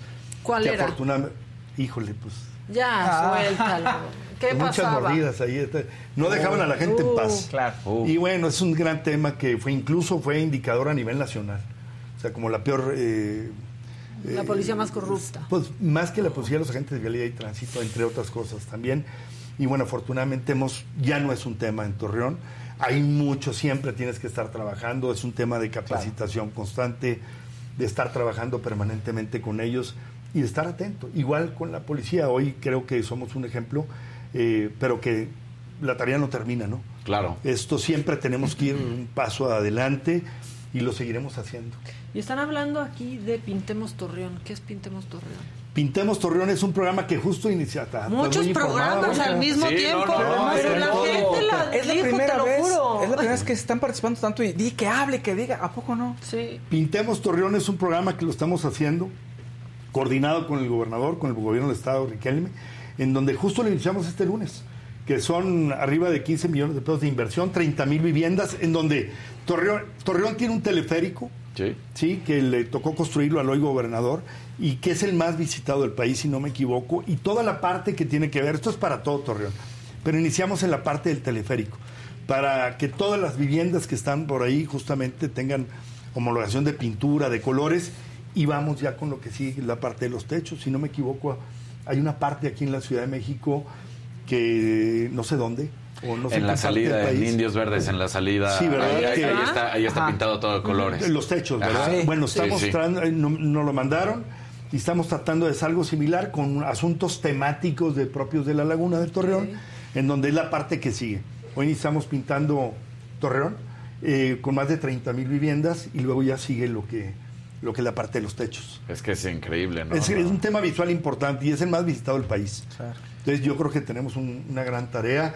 Falta tiempo, pero bueno, pues en 10 meses creo que ahí le hemos avanzado. Pues sí, y algo. luego ya cuando estés en el estado, pues va a haber más tiempo. Ándale, Aquí están diciendo.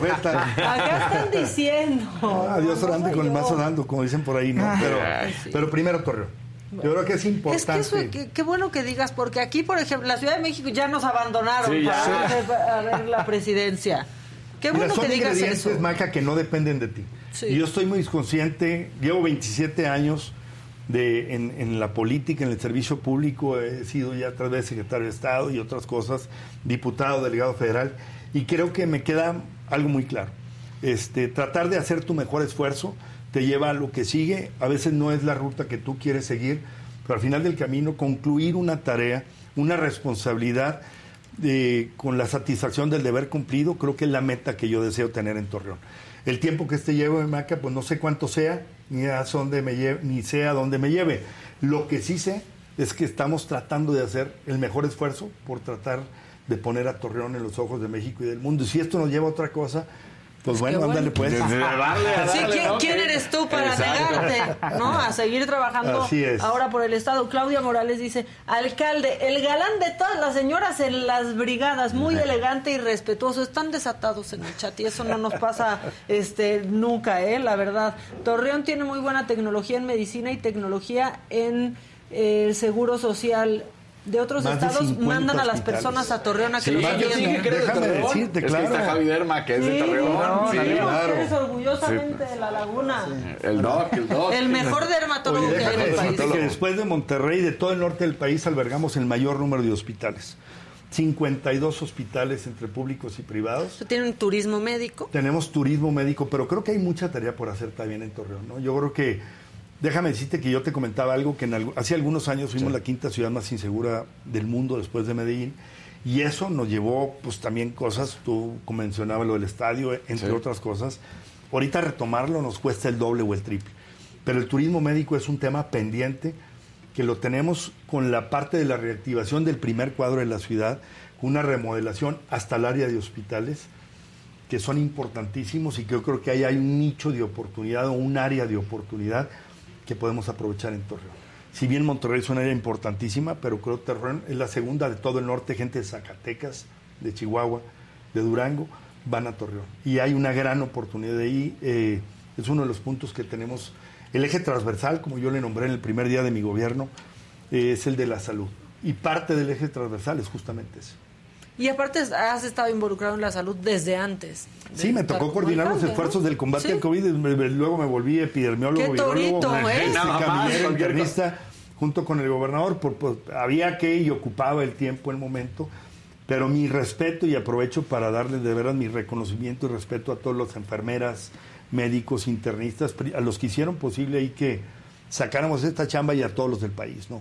Indiscutiblemente fueron los, los héroes con bata blanca. Los verdaderos Pues héroes. qué gusto tenerte Sí, aquí. Más gusto, la verdad, leer a la Los gente. espero en Torreón. Sí, ya, dices, vamos. A mí Javier Porque- siempre me dice, ¿por qué nunca Para vienes? que Y yo, sepa pues, que también en San A, Juan a mí me ha tocado ir porque te, te iba a comentar, en lo deportivo también destacan, ¿eh? O sea, Claro. Torreón tiene atletas y, por ejemplo, uno de los clubes de fútbol más exitosos es, es Santos. Oribe Peralta, lo porque acabamos de hacer historia- Santos. Inmortal. Sí. O sea, Este, ahí estuve, los acompañé a él, a su familia y a Alejandro Irargorri y a todo el equipo. Sí. Este, y bueno, pues tenemos grandes equipos, la verdad, grandes artistas. Torreón ¿A ti es te una gusta la ciudad. cabalgata? lo- sí. Todo está bien. Para que no se diga que no. Sí, sí, Sabes aquí. que sí, lo disfruto mucho, pues yo me dedico a eso, al tema del sector agroalimentario y, y todo lo que tiene que ver con el- al aire libre, el Coahuila Mil, cabalgatas, este, montar, pues es lo que Uy, hago. ¿qué es el, ca- el Coahuila Mil? ¿Como la una- Baja Mil? es- exacto, ¿a poco no la conocía? Y Maca La Mil no, pero la Baja La Mil sí. inició, la inició, le dio ya una gran promoción al gobernador Riquelme, que es justamente mil kilómetros de la Coahuila. Ya van arriba de 700 participantes, van de América Latina, de Estados Unidos. Acaba de pasar hace, en junio, que por cierto había bastante calor. Sí. Yo hice la, la parte recreativa, que es de Torreón a Cuatro Ciénegas, que fueron alrededor de 300 kilómetros por el desierto y bueno, En el Trophy Truck ibas. Sí, Muy- sí oye, pero no, mal, este, y a la cabalgata también los invitamos. Vamos. Y si no he perdido a montar, Pues ya muchos planes Sí, sí, entonces, sí, sí. este Pues sí. alcalde, ya hay que armarlos. vale la pena, armamos algo en Torreón. Sí, ya. Sí, sí, los paseamos ahí por el teleférico, por el canal de la Perla, por muchas cosas que tenemos que visitar. Pues ya está. Hay muchos museos, tenemos un gran teatro, el segundo más bello del país, dicen por ahí que es el Isauro Martínez. Sí. Unos frescos de Tarazona que vale la pena que lo conozcan. No, pues ya nos vamos a organizar y si no me llevas tú ya voy a llegar a allanar la casa No, de nomás Javier avísenme, Garza, ¿eh? Nomás O sea, avísenme 15 minutos antes. bueno, te avisamos ya. tenemos, ya este, vamos para allá, vamos para alcalde. allá. No, encantados. Qué gusto platicar contigo, la verdad. Más gusto leer a la gente sí contenta, porque luego vienen acá y no da tanto gusto leer. Sí, es como de, uy, ¿cómo le decimos? Pero contigo no nos pasó. Nos vemos entonces pronto por allá. Salúdenme mucho Adela, este, y les agradezco mucho Maca, Daniel Fausto que, que Gracias. nos hayan este, atendido aquí, y le agradezco mucho la invitación. y esperemos en verdad pronto poder atenderlos en Torreón, en La Laguna, con mucho ánimo y con ganas de poder seguir poniendo a Torreón en donde se merece y seguiré poniendo a Torreón en los ojos de México y del mundo. Por lo pronto, pues yo les agradezco en verdad este espacio. No, pues nosotros Gracias, por ahí vamos a estar pronto. Esta también es tu casa. Y justo que manda a saludar a Adela, se nos quedó sin voz. Entonces- ya lo sé, Pero sin voz, ya di- sí, di- nos la debe. nos la debe. Claro. Nos- Sí. Se la apuntamos y Sí. ya allá en Torreón. Claro, sí, Aprovechamos, claro. ya allá en Torreón, Ya. en Torreón se, se paga. Todo en Torreón. No, exacto, se, se, se paga la visita. Vamos este a ver qué dijo Adela ayer. Gracias, gracias, gracias. Gracias a todos ustedes. Si tengo voz mañana, nos vemos a las 9 de la mañana. ¿Qué me pasó? No sé qué me pasó. ¿Voy con el brujo? O con el espíritu. No, muchas gracias Preguntarle a su esposa, eh, perdóname, A su abuelo. abuelito. A su abuelito. Luego le preguntamos. Por Le favor. preguntamos, Ya sí. están. Gracias, hasta mañana, ¿eh? Y muchas gracias a, A ti. Adela, muchas gracias, placer. Muchísimas gracias. Pues ahí está, se nos quedó sin voz. No, no, pero para la Pero- próxima. Sí. Pide que los podemos poder atender allá en Torreón. Así hay pretexto para la siguiente. Claro, ¿no? claro, siempre bien recibidos y agradecidos del espacio. Y bueno, hay mucho todavía que hacer por Torreón, por la laguna y sin aflojarle nada. Pues no, sin aflojar. Bueno, pues salúdame a Javier Garza porque seguro tú lo, Lo vas voy a ver, antes ahorita que seguro yo. me va a mandar mensaje. Prácticamente casi todos los días hablo con él. Muy bien. Eh, y, y yo le digo, de tu parte, te lo mando saludar. Salúdamelo. Yo al rato que Y el a todos los familiares de ustedes. de Gracias. Muchas gracias. Y a sus Sí, sí. amigos, por favor. Y espero... Ahora resulta todos conocemos ¿Conoces a alguien en Torreón. Sí. Qué bueno. Pues ya tenemos un nuevo cuate en Torreón Claro, también. claro. que Muchas gracias por... es alcalde. Exactamente, Mira. fíjate qué O sea, coincidencia. qué coincidencia. Fíjate nomás. Oigan, hoy hay Saga Food, así que esto es lo que podrán ver. ¿Quién hizo el movimiento contigo, Carlos? ¿Quién más o menos? Mira, empezamos los del Necaxa, porque era donde yo jugaba. Ok. No se vale que te traten como un perro, ¿me entiendes? O un animal. Y entonces de ahí surgió y surgió y empezamos a crecer y a crecer. Hicimos el sindicato. Con el tiempo nos mataron porque... Y eran un dolor de huevos para la federación y para toda esa gente. Claro, sí, porque ellos perdían el control sobre ti. ¿Algún día te peleaste con José Ramón? Algún día no me peleé con José Ramón. ¿Qué tipo de peleas eran, por ejemplo? A ver, nárralo una. Cualquier cosita le, le- le molestaba, ¿me entiendes? O sea, es muy profesional. Pero sí es- tiene su pero otra cosa. Tiene un temperamento de la chica. ¿Jugaste contra Pelé, no mames? ¿Lo marcaste? Tres veces. ¿Le llegaste a un putazo? ¿Eh? No, no, jamás. No, no, no. no. ¿Qué piensas de Ricardo Lavolpe terminaste? Este, ¿qué- ¿Enemistado qué- con él? con él? No terminé enemistado con él porque nunca fue mi amigo. Pobre Opino que es una mierda. Ricardo Antonio Lavolpe.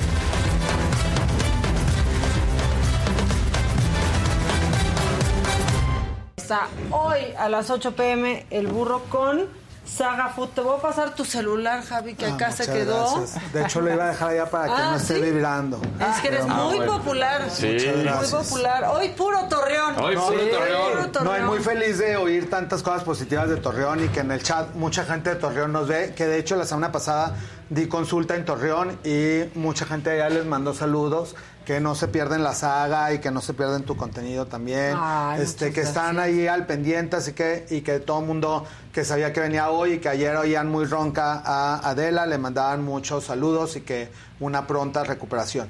Y sí, efectivamente, Torreón tiene muchas cosas padres. De hecho, dentro del, de- del alineamiento de salud, como mencionaba el alcalde, eh, la Facultad de Medicina, que es de donde yo salí, que siempre me preguntan que dónde estudié medicina, la hice en la. Facultad de Medicina de Torreón. Y hasta la fecha es una de las universidades autónomas que tiene más personas que pasan el examen de la ENAR. Eso quiere decir que de los miles de egresados de medicina general, solamente un pequeño porcentaje puede aspirar a un lugar dentro de las especialidades médicas y uno de los lugares donde pasan más es de Torreón. Así que como no salimos a la calle por el calor, nos dedicamos a estudiar.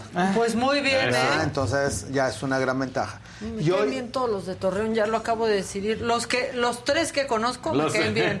O sea, Javier Garza, Javi Derma y el alcalde. Bueno, y, Y, como toda vean- tu familia, en Muchas las gracias. familias. Como vean, hay muchos Javieres. Cuando era chiquito decían, hay más Javieres que perros en la calle. Gritas Javier y volteamos. ¿En serio? Pues ven, nada más todos los Pues que conoces son Javier.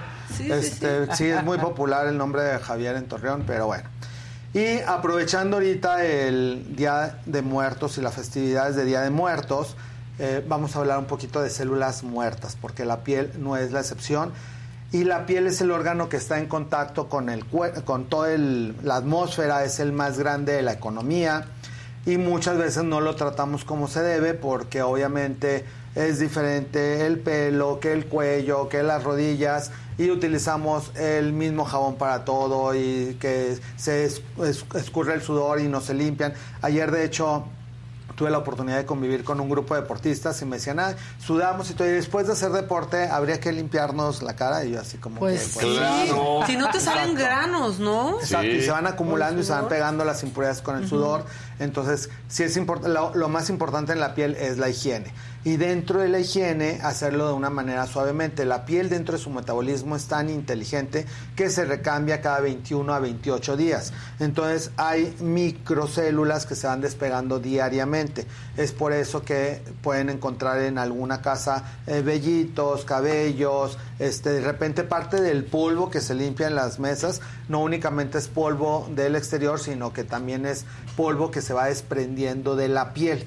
Entonces, la piel no es necesario que se esté exfoliando, así como lo vemos aquí, hay como mini granulitos y hay gente que se hace sus propias mascarillas de café, de sal, de azúcar para exfoliarse la piel de vez en cuando, que está bien si es de vez en cuando y desde una manera suave, porque el problema de que eh, tallan demasiado y el tallar en pieles mexicanas produce una alteración que se llama hiperpigmentación postinflamatoria. Entonces, mientras más tallemos, más manchamos. Una piel de la cara que tiene paño, que tiene melasma, que está llena de pecas, si la están exfoliando demasiado, esas pecas y ese paño se va a incrementar en lugar de irse disminuyendo. Entonces no es de que, ay, vamos a quitar las primeras capas de la piel porque las que vienen van a venir más sanas.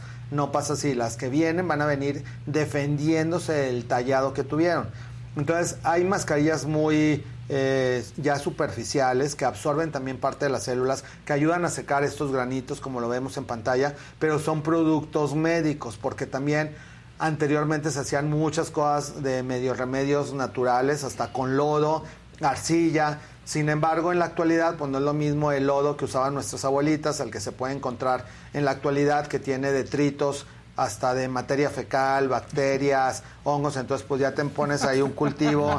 Hijos. Sabrá Dios de qué. Bueno, y hay muchas leyendas urbanas. Ahora sí que en, en las en diferentes comuni- comu- comunidades, bueno, hay dichos que hasta si tienes acné o para mejorar la calidad de la piel, se ponen placenta recién de como sale después del parto, claro. eh, caca de vaca, así no, es y que porque eso calientita para que pensarían no que, se es buena enfríe. idea. Caca de vaca no es buena idea nunca. o sea, y, y que Para te el pelo sorprende. chino, ¿no?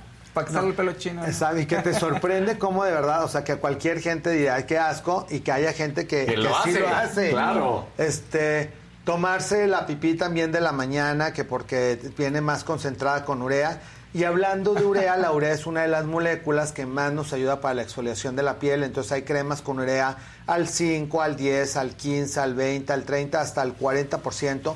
Pero la urea que contienen las cremas es una molécula que es muy diferente a la urea que sale por la pipí. Entonces, hay palabras que, que parecen similares, pero que son cosas diferentes. También hay gente que se hace mascarillas con aspirinas, por ejemplo, porque una de las moléculas que utilizamos en dermatología es el ácido salicílico, pero es muy diferente al ácido acetil salicílico, que es la aspirina. Claro. Entonces, suenan como medio similares, Claro. pero son diferentes. Entonces, eh, me ha tocado ver tutoriales en YouTube donde hasta muelen las aspirinas, se hacen las mascarillas ¿Y y, se las, se las tiñen.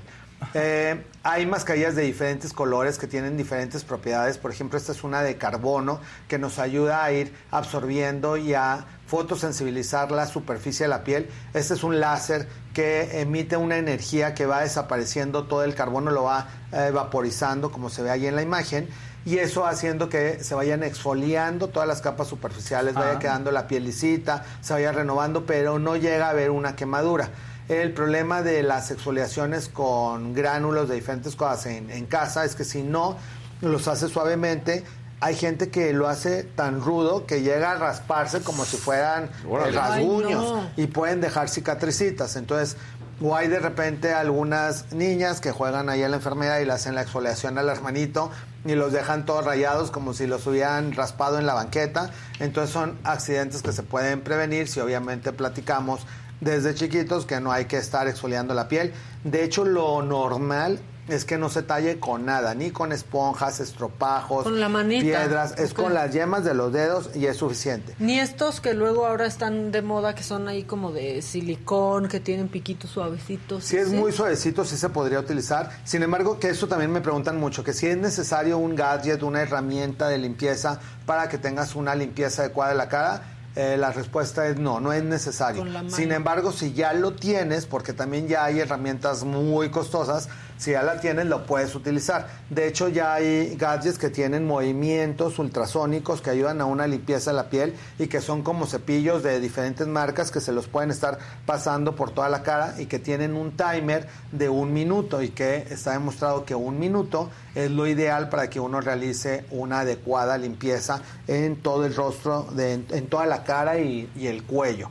Hay gente también encuestas hemos visto que el 80% de los mexicanos se lava y enjuaga la cara en 15 segundos. Entonces, no, eso ni las no manos alcanza- se te quedan limpias. Exacto, no, no alcanzaste realmente a limpiarte la piel como se debe. En cambio, si haces 20 segundos en parte superior, 20 segundos en tercio medio y 20 segundos en tercio inferior, si alcanzas a hacer una limpieza como debería de ser, si lo haces así. Si tienes el aparato que tiene el timer, pues lo puedes ir deslizando suavemente. Sin embargo, justo es para eso, para que se vaya deslizando sin que lo estés tallando, porque entonces ya empiezas a lastimar la piel. Dentro de productos que se encuentran en farmacias, hay muchos que son exfoliantes y que traen como microsemillas o que pueden tener eh, o que pueden venir ya en mascarillas. Este, por ejemplo, trae extractos de semilla de durazno que vienen micronizados. Se llama Clear Plus y para los pacientes que tienen acné les va a ayudar también a ir absorbiendo todas las impurezas y a ir desinflamando los granitos. Ahorita en mis redes sociales, eh, arroba Javier Derma y les voy a poner dónde los pueden conseguir. Esta es una línea de la Roche-Posay que se llama Efaclar y este lo pueden conseguir en cualquier farmacia de prácticamente del mundo.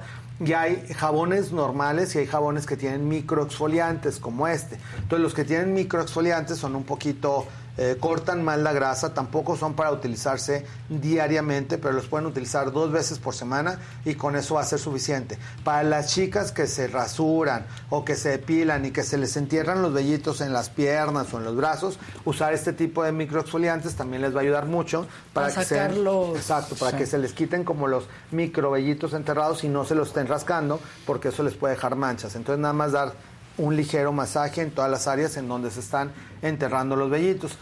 Y mascarillas como esta que tiene un carbono activado que nos va a ayudar también a absorber todas las impurezas. Esta es de una línea española que se llama HD. También en mis redes les voy a poner dónde la pueden conseguir. Eso se aplica en toda la cara, se deja aproximadamente 20 minutos a que actúe y posteriormente se puede retirar. Entonces, en resumen, la piel tiene un un mecanismo de defensa en el que se va recambiando de manera natural. Aunque no la exfoliemos, está demostrado que con el chorro de agua que nos da diariamente en el momento de bañarnos es suficiente para que se vayan cayendo todos los detritos celulares y que no haya ningún eh, riesgo de que vaya a haber algún taponamiento por acumulamiento de células muertas. Entonces, solitas se van cayendo. Lo mismo pasa en la cabeza si te la lavas diariamente. En la cabeza hay muchas leyendas, sobre todo en el caso de mujeres que hacen peinados de salón, que no quieren deshacerse el peinado y se lo lavan cada cuatro o cinco días. Híjole. Entonces, y todavía dicen, es que el día que me lo lavo se me cae mucho el cabello. Pero no es que Pues se es les que se caiga te mucho. ahí, Exacto, ¿o es el qué? que el día que se lo lavaron se desprendió el de los cinco días, que es natural que se desprenda el cabello de 70 a 120 cabellos diariamente. Para que no se estresen, hay gente que realmente nos llega a la consulta y trae en sobrecitos lo que se desprendió de lunes a domingo de todo el mes Sí. y traen su bonche y se angustian demasiado. casi. Y si los contamos es un número normal. Entonces hay muchas cosas que, que estresan. La caída de cabello obviamente es una de ellas. Pero muchas de las caídas son normales y son reversibles. Entonces, más bien tener un diagnóstico adecuado para saber cuál es el caso de cada persona y poder ir revirtiendo el, el daño. Entonces, no hay que utilizar eh, eh, cosas que nos lastimen la piel. La gente que dice también, tengo el cuello perjudido, axilas, rodillas, codos. Mientras más se tallen, más se va a pigmentar y se va a poner oscuro. Negro. Oscuro de negro de chapopote. Cuando algo está pigmentado en la piel, entonces lo recomendable es no tallarte. No tallar, porque la mayoría de las veces una, es una respuesta. En el caso de los mexicanos, hay un gen que es predominante que tiene resistencia a la insulina. Entonces, por Ah. eso es que, a diferencia de otras razas que son flacos, los mexicanos pues nos toca hacer más ejercicio y cuidarnos de la dieta porque si hay un metabolismo que la gente incremente peso fácilmente. Si vas incrementando de peso y no haces el suficiente ejercicio, la piel como mecanismo de defensa se empieza a pigmentar. Entonces, una de las eh, maneras saludables de ir reduciendo el pigmento también es cuidar la dieta y bajar de peso. Mientras más subes de peso, más vas a tener pigmentada la entrepierna y hasta por el roce, porque se va rozando los muslos y se va pigmentando más la, este, el cuello. Mientras más oscuro se pone, se va engrosando la piel, que hay gente que dice es que se le ve como piel de elefante, porque se ven hasta los pliegues pigmentados. O sea, no como- abierto, pero sí pliegues, ¿verdad? Exacto, como pliegues muy anchos pigmentados. Y eso es por el aumento de peso, la resistencia a la insulina y un síndrome metabólico que un porcentaje de, mexicanos tenemos. Entonces ahí lo aconsejable es que si no puedes bajar de peso, si dices tomo agua, hago ejercicio no bajo de peso, acudir con un endocrinólogo para que haga un estudio hormonal y te pueda ayudar ya sea con suplementos alimenticios o con algún medicamento a regular tus niveles de insulina y que puedas tener un metabolismo lo más normal posible. Porque además de todo esto que estabas eh, sumando, está la gente que, lo que ya decías, que no hace o que hace indebidamente, todavía le ponen zacate, ¿no? Además, o sea, dicen, Sí, ah, que bueno, piensa que Y entonces vas a llegar al Sí, sí, sí, fondo sí, de- Sí, sí, entonces... Sí, no, y de hecho, eh, todavía en mi adolescencia era típico que la abuelita te dijera, tállate bien el cuello porque lo estás dejando Sí. con mugre. Y gente que, des- así como los olores son diferentes dependiendo de lo que comemos, si hay gente que huele a ajo o que huele a algún alimento, eh, también hay gente que tiene diferentes tipos de bacterias en la superficie de la piel que en combinación con tu sudor da pigmentos diferentes. Ah. Que por eso los cuellos blancos de la camisa hay gente que los tiñe medio de amarillo o grisáceos. La axila también, La ¿no? axila también, que las camisas van tomando en el, co- en el área de la axila un color diferente, se van poniendo amarillas, verdosas, y eso es por la cantidad y calidad de bacterias en combinación con el sudor de las personas. Entonces, hay diferentes enfermedades, por ejemplo, hiperhidrosis, que es la gente que suda muchísimo, bromohidrosis, que es la gente que a lo mejor no suda tanto, pero le huele mucho la axila o los pies, aunque sus hábitos higiénicos sean buenos. Entonces, si de repente son de esos zapatos que te los quitas y quisieras dejarlos fuera de la casa porque toda Se- la- eh, todo el mundo se enteró que ya, que ya llegaste. Eh, muchas veces no es por falta de higiene, sino que algunas veces sí es una enfermedad en la cual se necesita aplicar un antibiótico tópico para que disminuya esa cantidad de olor y obviamente ponerlo el calzado y esa ropa en el sol para que se vayan eliminando las bacterias que se pueden ir eliminando, ir adjudicando, ir metiendo en el tejido del calzado o en alguna ropa. Entonces, sí los hábitos higiénicos pues son muy importantes, pero si tienes hábitos adecuados y a pesar de eso persiste un olor o estás manchando demasiado la camisa o sudas muchísimo, entonces hay alternativas dermatológicas para ir controlando estas enfermedades y que puedas llevar una vida lo más cómoda posible. Pues muy bien, te están preguntando qué opinas del Morpheus. El Morpheus es una máquina que es una tecnología que tiene radiofrecuencia con agujas. Entonces hay varias máquinas que en la actualidad tienen lo mismo. El Morpheus es una máquina quirúrgica que se necesita muchas veces sedación o está en un quirófano para poderlo hacer. O, y gente entrenada porque puede calentar tanto la piel que pueden quedar cicatrices o pueden quedar manchas por la quemadura. Hay otras eh, marcas, por ejemplo, hay una que se llama Scarlett, que a mí me gusta mucho, que es un aparato que tiene unas microagujas, que son microagujas de oro, que son estériles, desechables para cada paciente, y va sintiendo cómo se va como engrapando cada parte de la piel. Se hace desde la piel cabelluda, toda la frente. Es de las pocas tecnologías que se pueden meter en los párpados para que también el párpado se vaya mejorando y obviamente se puede hacer en todo el cuerpo. Lo más solicitado en México es cara y cuello, sin embargo se puede hacer en cualquier parte del cuerpo, brazos, pompas, abdomen, en cualquier parte. Pero desde el primer momento se nota una tensión en la piel con Sí, el- porque se va como metiendo las agujas y se va contrayendo la piel porque genera un calor a 40 grados centígrados. Y las agujas tiene un dispositivo que dependiendo del tejido, por ejemplo, en papá alguien que tiene muy gordito, pues pueden entrar hasta 8 milímetros las agujas. En la frente que está, pues luego, luego el hueso entran como 3 milímetros. Entonces, dependiendo de dónde sea el área, eh, se incrusta más eh, la aguja para que se caliente más el tejido y se pueda compactar lo más posible. Eh, generalmente hacemos tres sesiones, una vez por mes, pero desde la primera sesión se, se ve algo de mejoría. Obviamente yo ya me hice ese tratamiento y ese, y sí va sintiendo cómo se va jalando un poquito la piel, porque obviamente pues con la edad nos vamos derritiendo como vela, siempre les digo, se va cayendo un poquito la piel, entonces irla reacomodando pues obviamente nos ayuda a que vayamos llegando a cada década de la vida lo mejor posible y como todo, la prevención, si empezamos a hacer este tipo de tratamientos entre los 35 a los 40, pues obviamente vas a llegar a los 50, 60 mucho mejor, sin embargo nunca es tarde, hay pacientes de 60 que nunca se han hecho nada y llegan al consultorio, pues se les hace un plan de tratamiento de cómo pueden mejorar. Pero sí, en general la radiofrecuencia con agujas son de los tratamientos más solicitados, de las marcas más comunes en el mundo, es Morpheus y Scarlett. Cualquiera de esas en médicos calificados pues les van a ayudar eh, mucho a que la piel vaya mejorando. Que yo voto más por Scarlett por la sedación. Ajá. No, porque en Morpheus sí necesita sedación.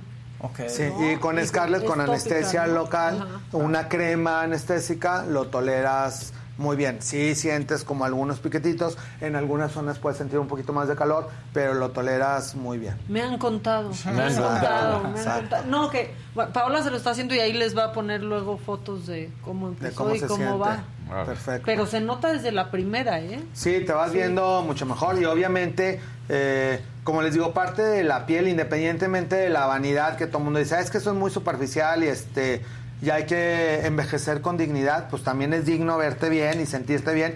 Y obviamente está demostrado hasta psicológicamente y en neurociencias, que son de las cosas que más han avanzado últimamente, que todo lo que tú tienes sensorialmente, hasta las sábanas con las que duermes, pueden hacerse sentirte mejor, tener un mejor descanso y que durante el día rindas más. Entonces, si tu vida está más equilibrada en cuanto a dieta, ejercicio y verte bien en el espejo, pues obviamente vas a tener una mucho mejor calidad de vida los años que, que nos toque vivir. Así que a echarle ganas. Te preguntan de la piedra para las axilas en vez de utilizar eh, desodorante, que si funciona o no, que porque a ella sí le funciona, pero quiere saber si es bueno o no. Sí, sí funciona. Hay gente, como lo mencionábamos, dependiendo de lo que comamos, genética eh, y, y actividad glandular. Hay gente que de verdad casi no suda y casi no huele. De hecho, yo tengo amigos que prácticamente no usan desodorante y si no usan desodorante ni huelen a nada.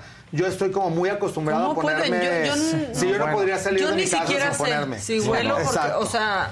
Exacto, y si algún día se me olvida, casi que regreso a la casa Sí, para ponérmelo o también. compro uno en el súper y me lo pongo. O sea, como que me acostumbré a usar diariamente y yo uso diario.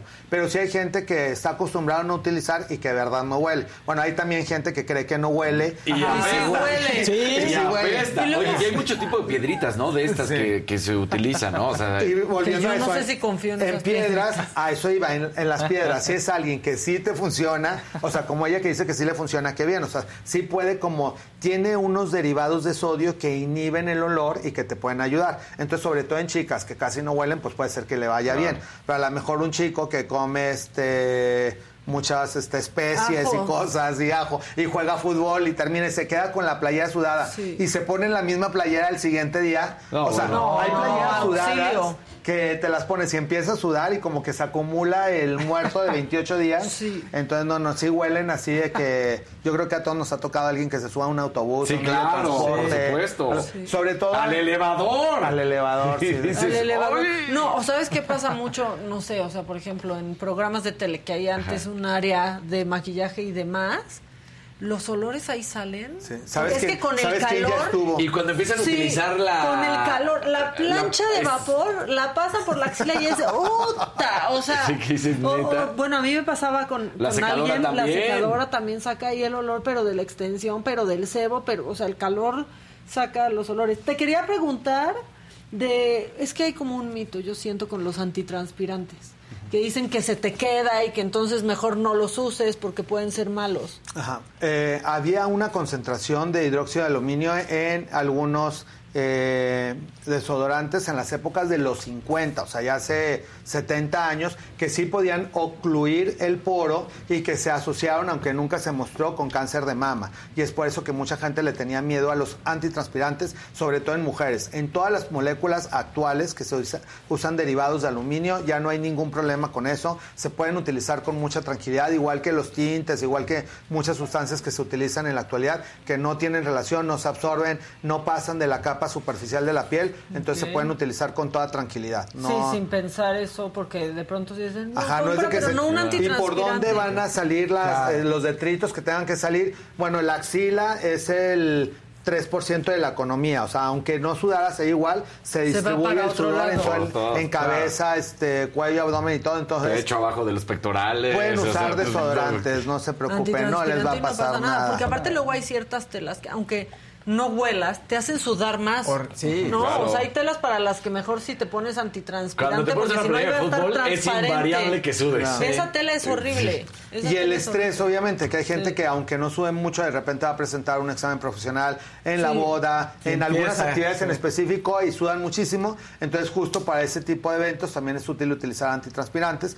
para que no te sientas así que ya traes todo, como decían, la visión en el sope, que ya se puede, sí. ya, se- ya se está viendo ahí todo el pergamino de, de los deseos. Y la hormona también, ¿no? De pronto las mujeres cuando ya te acercas o cuando te va a bajar o así, también sudas más. Sí, tienen que ver mucho Ajá. de las actividades hormonales, los suplementos alimenticios, gente que toma este, aceleradores para el gimnasio, así como ¿Quemadores? aumenta la frecuencia cardíaca, pues Sí, aumenta quemador. también el sudor, quemadores, este, eh, diferentes sustancias que ayudan a que quemes más calorías, pero obviamente vas a sudar más y algunas veces también dependiendo de la higiene y como lo que decíamos de la ropa, del cambio de ropa, pues es también el olor que se pueda desprender, así que pues échale ganas con la higiene. Exacto, sí, seamos limpios. Javi, ya nos vamos, pero preguntas. ¿cómo se pueden poner en contacto contigo? En todas mis redes sociales, eh, arroba Javier Derma y estamos en contacto con ustedes. Recuerden darle like al programa. Estos productos se van para la canasta que próximamente en Navidad vamos a tener. Y van a tener, pues ya saben, exfoliantes, mascarillas, para acné, para limpieza, para filtros celulares para niños, para piel delicada de la tercera edad. Entonces van a ser productos que lo pueden compartir con toda la familia y que, bueno, yo creo que para Navidad va a ser un megaparo. Porque Sí. pueden ser buenos regalos de Navidad, ya sea el que se gane la canasta ya se ahorró muchos regalos de Navidad. Así que a compartir estas secciones, gracias por sus comentarios y pues aquí nos vemos el próximo miércoles. Híjole, ahorita que dijiste próximamente Navidad, pues sí, Ya, próximamente ya, Navidad ya pues va a sí, ser, ya va a literal. ser. Este, ya no queda Ya nada. no queda nada. Gracias, Así es, Javi. Con mucho gusto. Muchas gracias a ustedes también, compañeros. Mañana, Mañana esperamos nos que, vemos. pues que ya tenga voz la señora de la casa y si no, aquí estamos los tres mosqueteros, no se preocupen. Este, o sí, no sabemos, pero aquí vamos a estar. Este, es. hasta mañana a las 9 de la mañana. Bye.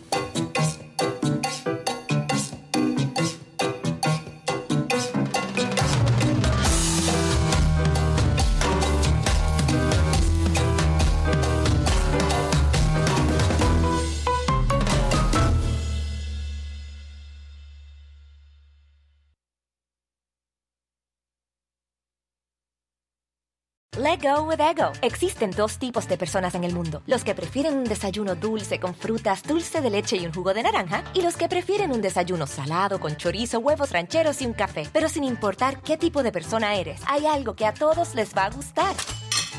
Los crujientes y esponjosos Ego Waffles. Ya sea que te guste un desayuno salado, con huevos o salsa picante encima de tus waffles, o seas más dulcero y los prefieras con mantequilla y miel. Encuéntranos en el pasillo de desayunos congelados. Lego with Ego.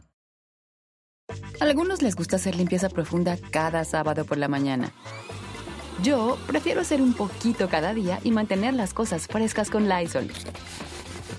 Las toallas desinfectantes Brand New Day de Lysol hacen súper conveniente limpiar superficies como controles remotos, tabletas, celulares y más, eliminando el 99.9% de virus y bacterias, con una fragancia que lleva tus sentidos a un paraíso tropical. No solo limpies, limpia con Lysol.